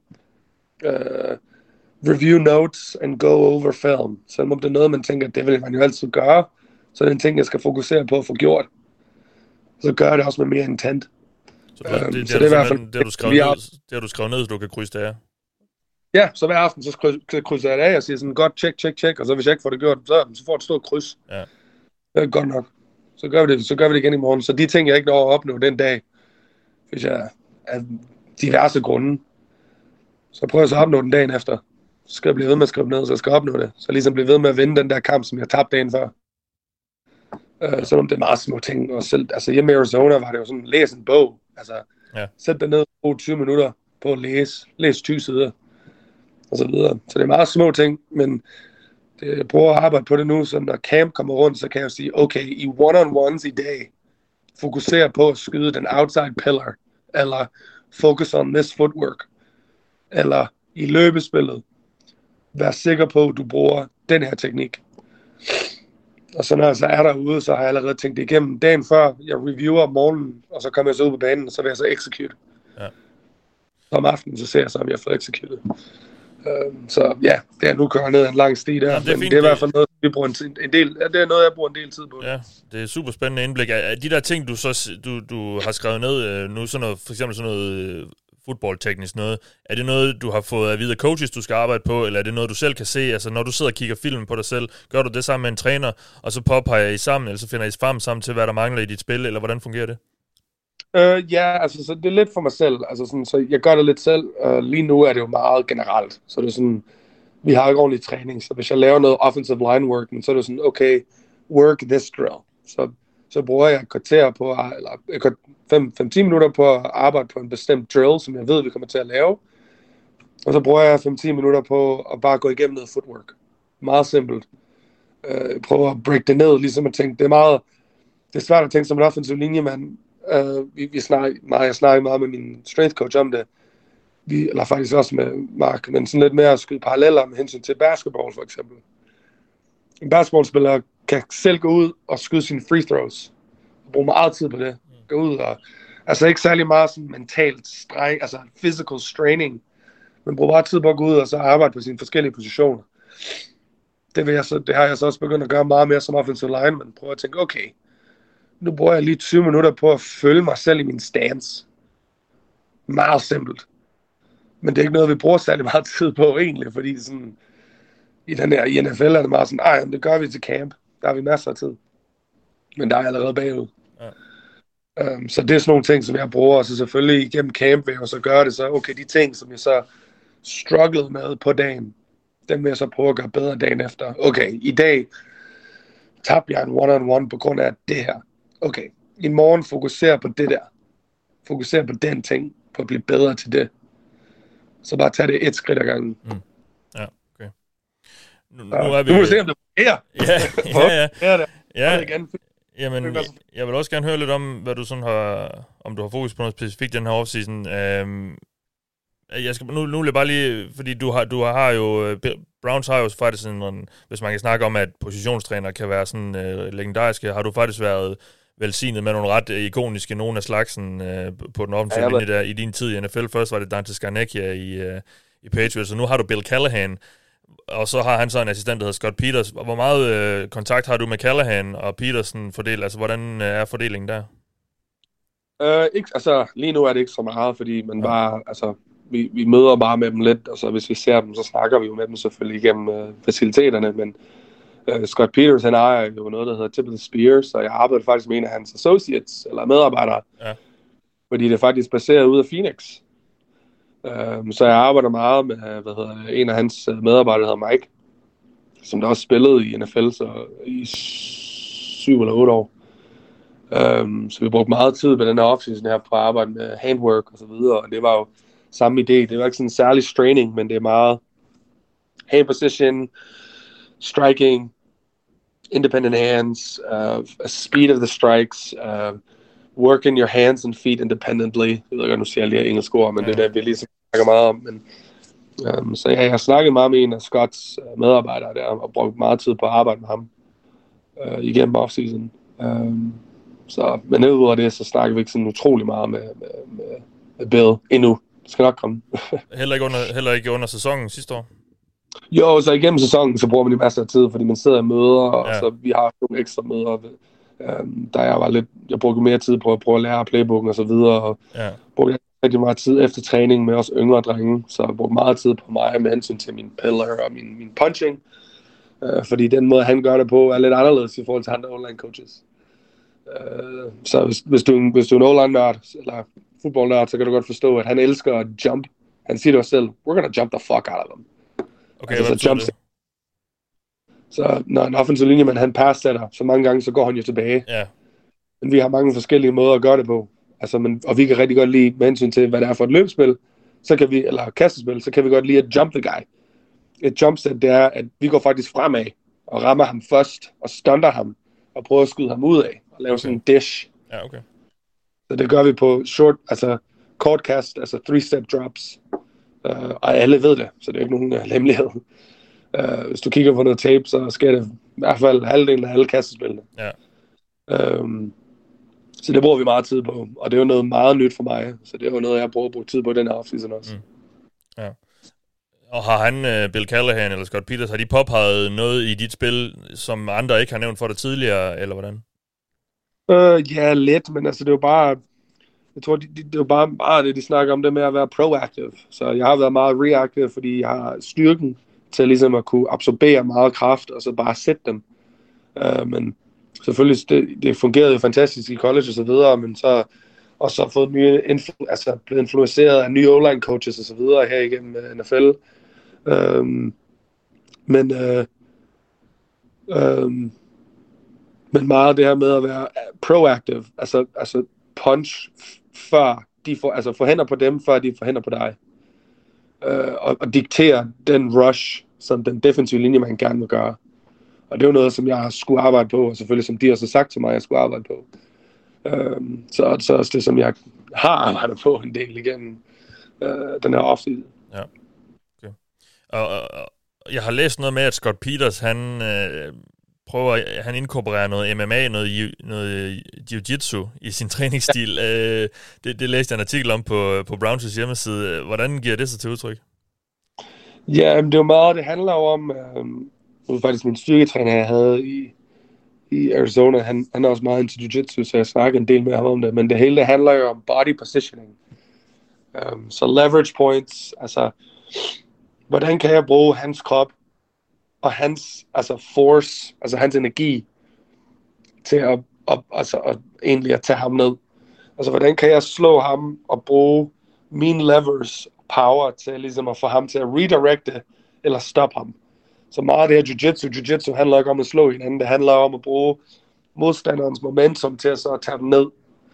Um, så det er meget det, vi bruger tid på, og det er jo der, han har en masse, hvad hedder det, uh, inspiration fra med hensyn til o play, fordi den måde, den bedste, måde, mest efficient måde at få slag afsted, fordi han forstår vinkler og så videre.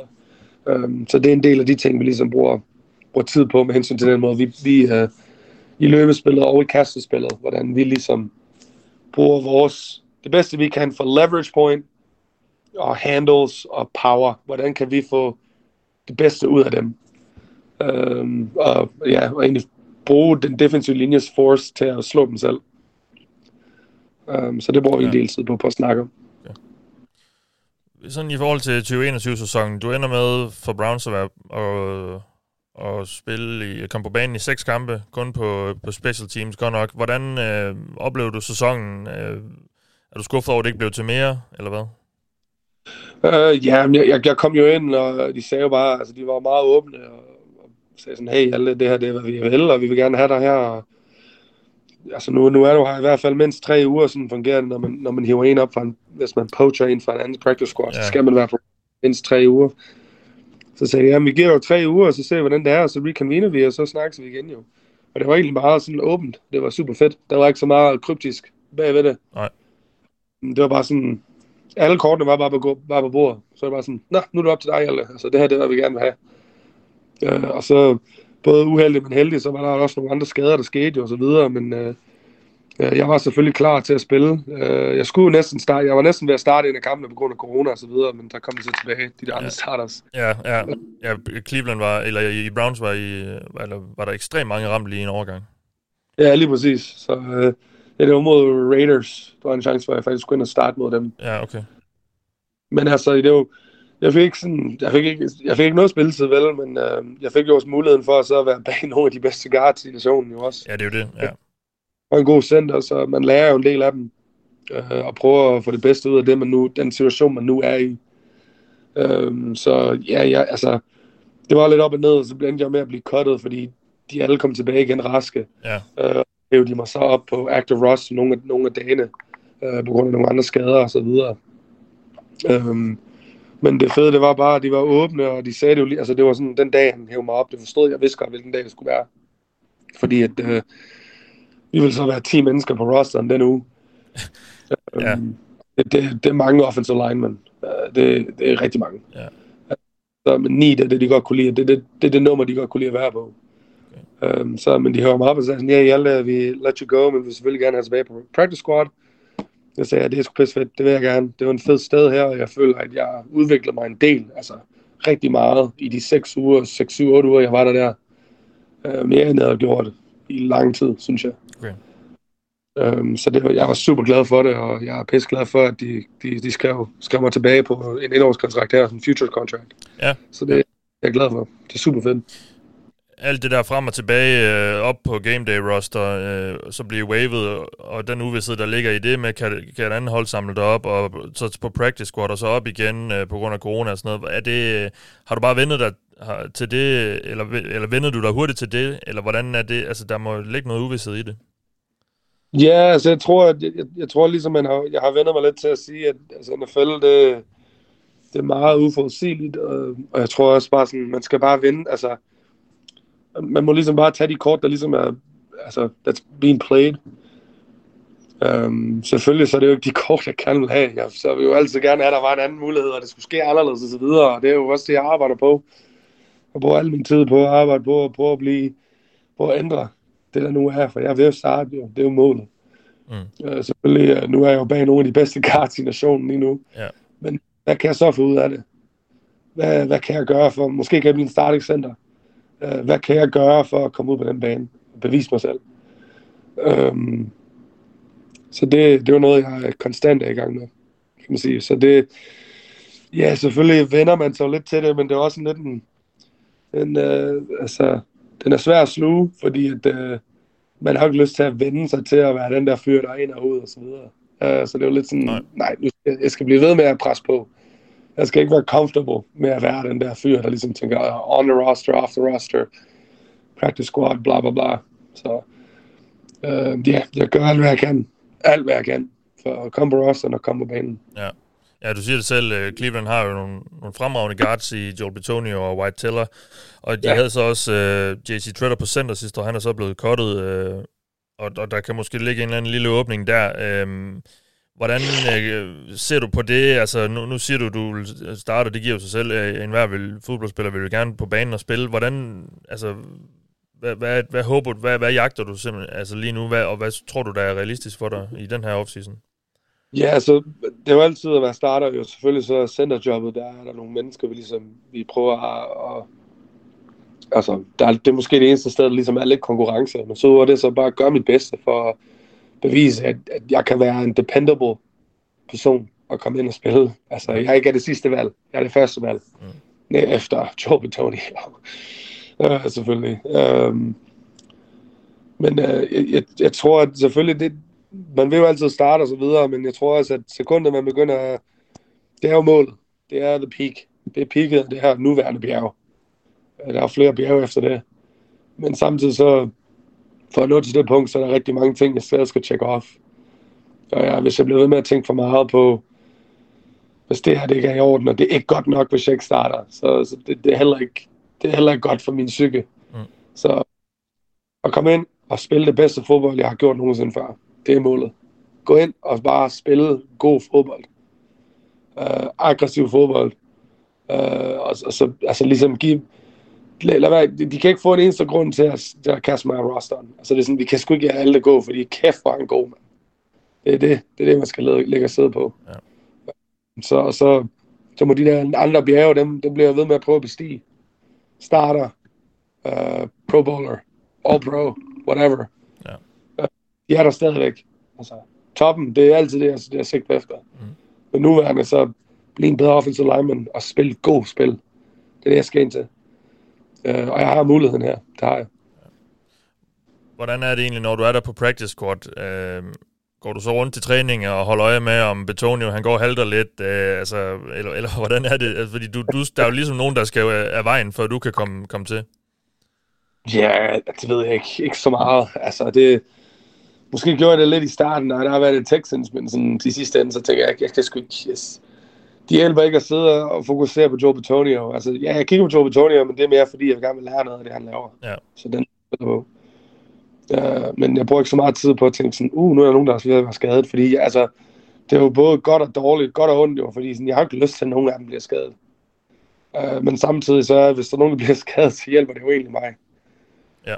Så, hvilket egentlig viser sig, fordi han er med at være på roster, den aktive roster der i, hvad var det, 8 uger eller sådan noget jo. Uh, det var egentlig kun skulle være tre, men folk blev ved med at blive skadet og Ja. blive syge.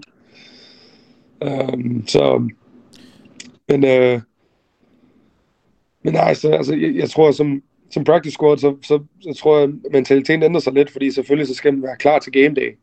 Så man skal, altså det er også, man skal blive ved med at hive sig selv op i buk, altså blive ved med at sige, okay, videre, altså blive ved med at fokusere på game day, for der er en chance. Der er altid en chance. Mm. Øhm, men så, så har man også den ekstra tid, og også mindre stress, på grund af mindre reps selvfølgelig, øh, til at fokusere på en selv.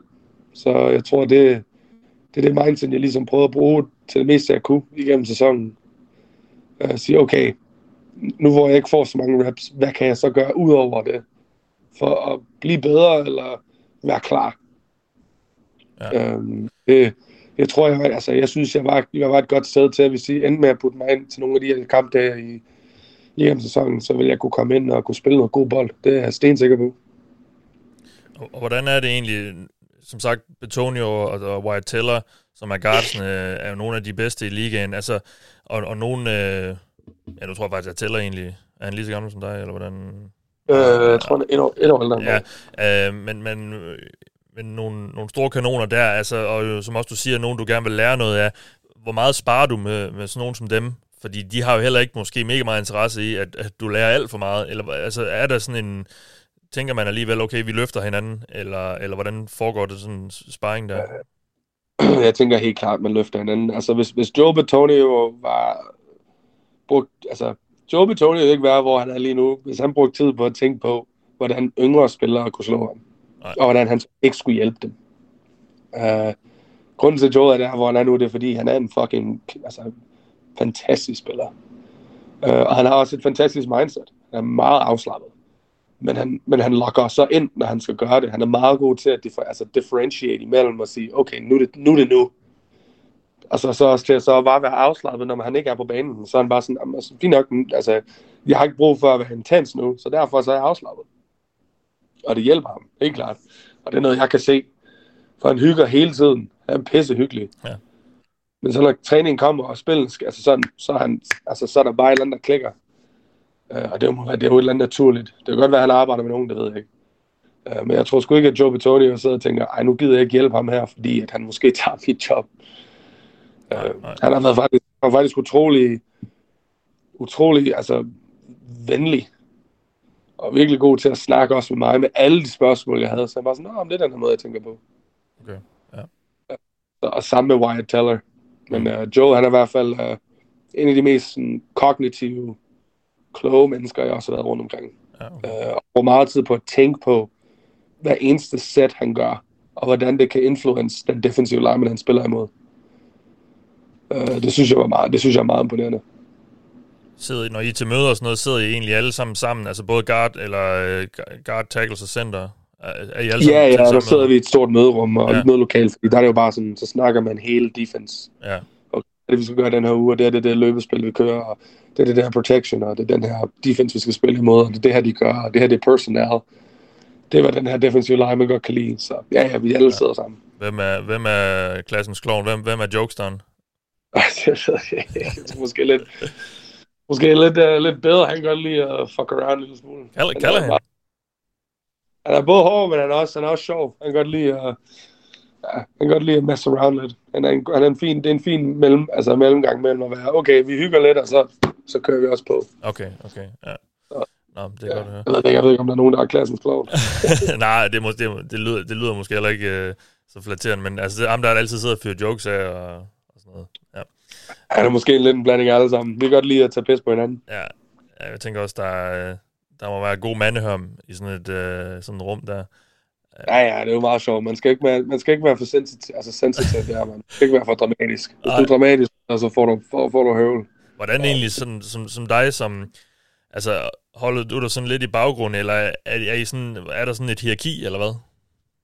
Ja, jeg ved ikke, om man vil sige hierarki, men uh, selvfølgelig så, jeg prøvede ligesom at lære alle personerne, jeg kendte, da jeg først kom, så det er ikke, fordi jeg siger utrolig meget gennem møderne. Uh, men hvis der er et spørgsmål, så spørger man selvfølgelig. Ja. Altså, det, er ikke, det er ikke fordi, der er, der er ikke, der er ikke nogen, der er over nogen andre. Altså, det er ikke fordi, der er sådan, åh, du skal ikke snakke, fordi du, du, du kun bliver betalt så meget, eller whatever. Nej, nej. Uh, sådan er det ikke. Det er meget afslappet. Ja, okay. Jamen, lad, lad os høre lidt. Øh, vi har faktisk, eller jeg, jeg, faktisk, jeg glemte at spørge dig om noget angående draften her, som, som du sagde, du, øh, du skulle sidde og se lidt af. Altså, kommer du til at sidde og holde øje med, om Browns drafter nogle guards? Eller center? Øh, Eller, og håber du, de ikke gør? øh, Eller hvordan, altså, fordi det, jeg tænker, det, du kan vel ikke helt lade være? jo, måske lidt. Men øh, i sidste ende, så er det ude af min kontrol jo alt det der. Altså, så det... Så selv hvis det gør, men så vil jeg jo også være der til at hjælpe dem med noget playbook, hvis de spørger. Så det er jo sådan, at uh, i sidste ende, så, så ja, hvis, det, hvis der kommer en ny fan, fantastisk. Men så er bare en, så er det en del af gruppen. Men uh, det, er, ikke- det er ikke noget, jeg kan kontrollere. Det er way above my pay grade. Ja. Uh, så jeg tror, at hvis jeg bruger for meget tid på det, så, så bliver jeg syg i hovedet. Har, det, Så, har, I, ja.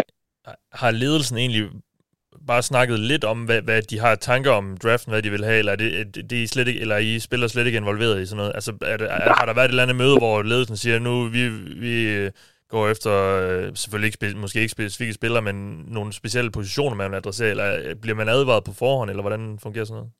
Overhovedet ikke. Nej, nej, det er ikke noget, Nej. vi er en del af. Nej. Det er, det er front office. Det, Ja. Selv coachesne har ikke del. Altså, coachesne giver deres egne evaluations, men i sidste ende, så er det jo vores GM, Andrew, Ja. der ligesom siger, at der har det final say. Så det er, hvad han har lyst til jo. Ja. Så ja, man kan selvfølgelig spekulere, og det er også det, jeg sidder og tænker. Altså, jeg, tror, jeg spekulerede i nogle andre draft førhen. Øhm, men i sidste ende, så, så, så det er ligegyldigt. Øh, jeg tror meget det, det handler om, at er meget det der, meget uncontrollable, så meget alt det her sådan stress i hovedet, det er meget it's self-created.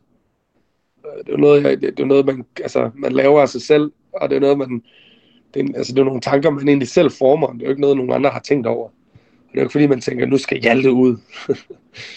Øh, de vil selvfølgelig gerne have, at jeg får succes. De vil selvfølgelig gerne have alle spillere op til deres bedste potentiale. Det er ikke fordi, de tænker, at nu skal ham her væk, eller ham der væk. Selvfølgelig så cutter de jo nogle mennesker og så videre, men Mm de vil gerne have alle spillere deres bedste.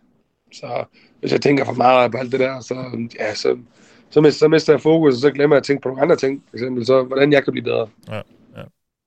Ja, og, øh, og altså, nu vi er ved emnet med spillere ind og ud, så har Browns jo været, været meget i fokus her i offseason. Øh, først og fremmest jo, fordi øh, I har fået en ny quarterback.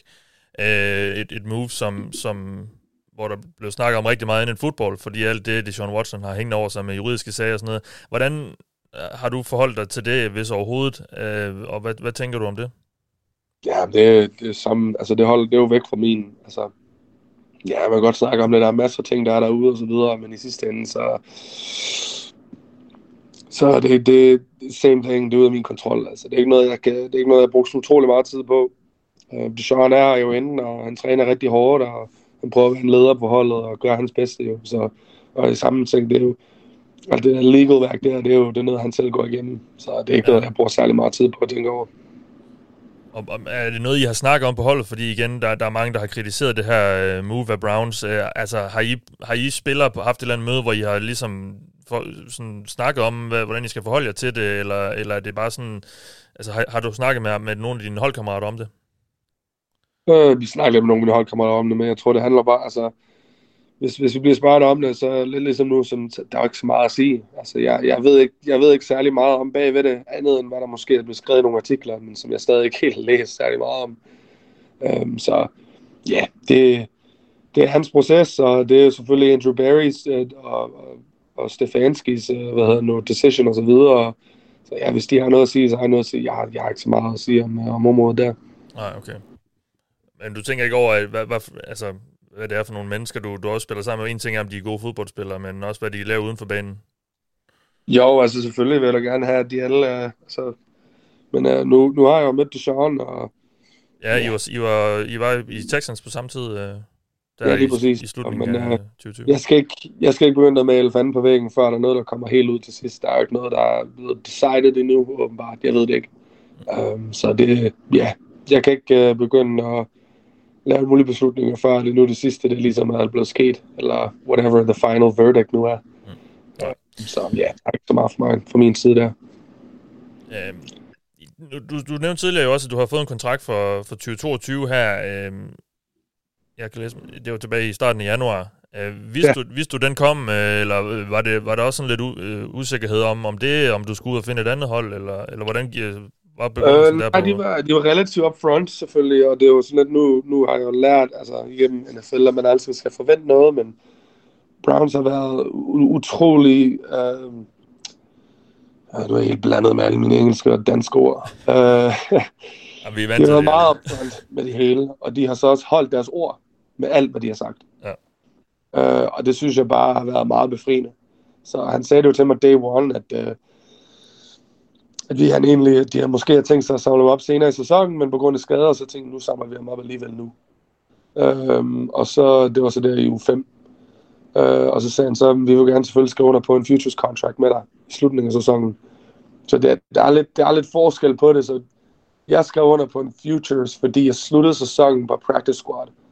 Hvis jeg sluttede sæsonen som en, på den active roster, så skulle jeg skrive under på en anden form for kontrakt. Jeg ved det ikke.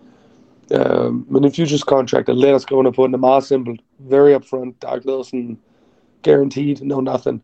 Men uh, det, der er garanteret, det er, at jeg får en mulighed for at være her igennem offseason og igennem camp. Um, Ja. Så det, det er en mulighed, man ligesom får. Um, så ja, så det, jeg er glad for at skrive under på den, og jeg vidste Ja. godt, de egentlig gerne ville skrive med mig. Uh, og jeg var også en af de første, de gerne ville have, at jeg skulle skrive under på. Så ja, Ja, og øh, vi har jo hørt lidt om, hvad du går og arbejder med, øh, men er der noget specifikt, øh, du, du har fokus på i den her offseason, i forhold til dit spil, i forhold til, øh, hvad du vil, noget du vil gøre anderledes end det sidste år? Nu, nu sagde du også, øh, nu har vi jo allerede været lidt ind på det her med, øh, hvordan du i hvert fald op i hovedet, øh, måske ikke lige var det rette sted øh, sidste år, i, op til camp og sådan noget. Øh, hvordan griber du den her, har du grebet den her offseason an? Jeg tror, jeg startede med at gribe den anden ved at bare være afslappet. Så jeg, jeg tog hjem til øh, mit hus der i Arizona, og, og jeg nød offseason. Jeg nød at være hjemme. Øh, jeg fik muligheden for at komme hjem til Danmark og se familie igen, og være hjemme i Danmark for første gang i mange, mange år. Øh, flere år, mange, mange år, det ved jeg ikke. Måske tre, tre år næsten. Øh, og egentlig, altså, tillod mig selv til at være afslappet, og lade være med at være sådan, så stresset. Fordi øh, jeg, skulle ikke, jeg skal jo ikke spille en kamp i februar, så det hjælper ikke, at jeg tager hjem lige med det samme, og begynder at styrketræne så hårdt, jeg overhovedet kan, og træne så hårdt, jeg overhovedet kan. Øh, Jeg har været igennem sæsonen, så vil jeg ikke spille særlig meget, så har det stadigvæk været masser af træning, og rigtig hård træning, og meget fokus i meget lang tid. Så øhm, tog mig ligesom tid til at give mig selv tid til at slappe af. Øh, og så selvfølgelig komme tilbage ind i det og få god træning, øh, fokuseret træning, en del offensive line training, som jeg snakkede om. Øh, finde nogle trænere, der ligesom kunne hjælpe mig. Øh, og det tror jeg egentlig fandt en, en god øh, mixture af. Jeg, jeg ved ikke, om det er den final mixture, om det er det samme, jeg gør næste år, men jeg tror, det er i hvert fald en, en god start. Øh, til med hensyn til styrketræning, øh, offensive line training, og så selvfølgelig også fokusere på det mentale. Øh, det gjorde jeg lidt sent, startede med, men nu er jeg jo i gang. Ja. Det er også svært at, at sige til sig selv, det er noget, jeg har brug for. Øh, og det tror jeg, jeg snakker meget med min familie om. Og jeg har næsten brugt min familie lidt som den der, de der coaches, mental coaches, der har egentlig brugt min familie som bare sådan lidt indirect. Øh, men jeg har brug for at, jeg har brug for at snakke med en person, en altså third party, og komme ud. Øh, så ja, det er det, jeg har brugt hele min offseason på, og så bare slappe af og nyde, nyde livet i Arizona, for Arizona været, er fandme lækkert. Ja. Og, og du hænger lidt ud med Margot øh, Madsen. Øh, er, det, er det sådan, øh, nu siger du også, han, øh, han bor i Phoenix. Hvor, hvor er det, og det gør du, du bor ikke i Phoenix, eller hvordan er det nu der? Ja, og ja, så vi, vi begge to bor teknisk set, han bor i Scottsdale, jeg bor i Gilbert, så er sådan, vi er bor 40 minutter væk fra hinanden eller sådan noget. Ah, okay, okay. Ja, han skrev bare til mig, han skrev en DM og sagde, hey bro, øh, øh, en kameramand, en kameramand Mads Kruse, som der faktisk arbejder med TV3, Ja, der ja. ude. jeg arbejder med et par gange der med Super Bowl. Han var oppe og, og, og lavede noget content med ham. Og så sagde han, hey, Hjalte bor jo lige 5 minutter væk fra. Så sagde han, nå fuck man, okay, kan jeg så gav Mads ham så mit nummer. Mm. Øhm, og så skrev øh, Mark så til mig, og jeg altså sige, okay, lad os, lad os få noget kaffe, fordi han, han kan kun drikke ka- kaffe og vand, fordi han ikke spiser en skid, fordi han skulle cut selvfølgelig. Åh, oh, ja, okay. Så det var meget sjovt. Altså sådan, ja, sort kaffe, ingen mælk, ingenting. Øhm, så han skulle ikke have de der skide kalorier ind. Øh, og så sad vi bare og snakkede i, i fire timer der, og, og det, var, det var fandme befriende. Det var fandme befriende at snakke med en fyr som ham. Altså, øh, det, har jeg også sagt til ham jo selv. Altså, han havde bare en fed mentalitet, og der er så mange doubts og ting, der kunne ske mod ham. Altså sådan, han er gammel, og han har, alle har imod ham, og ja. han er ikke en striker, og han kan kun wrestle, og bla bla bla. Så han bare siger, altså så, det er fuldstændig ligegyldigt. Det er fuldstændig ligegyldigt, hvad der er sket, og hvad der er nu. Lige nu, det er bare, det eneste jeg ved, det er, at jeg kan slå alle sammen. Jeg er klar til at gå op imod enhver person. Jeg har, jeg har confidence til at gå op imod enhver person.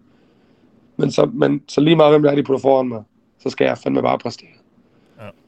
Og det var sådan en fed, det var en fed måde at tænke på, fordi jeg har altid været sådan, at det skal nok gå, og bla bla bla, og ja, jeg skal videre, og jeg træner hårdt og sådan noget, men sådan have meget intent, og aggressivitet, og glæde, og sådan noget. Det var fedt. Det var super, super fedt.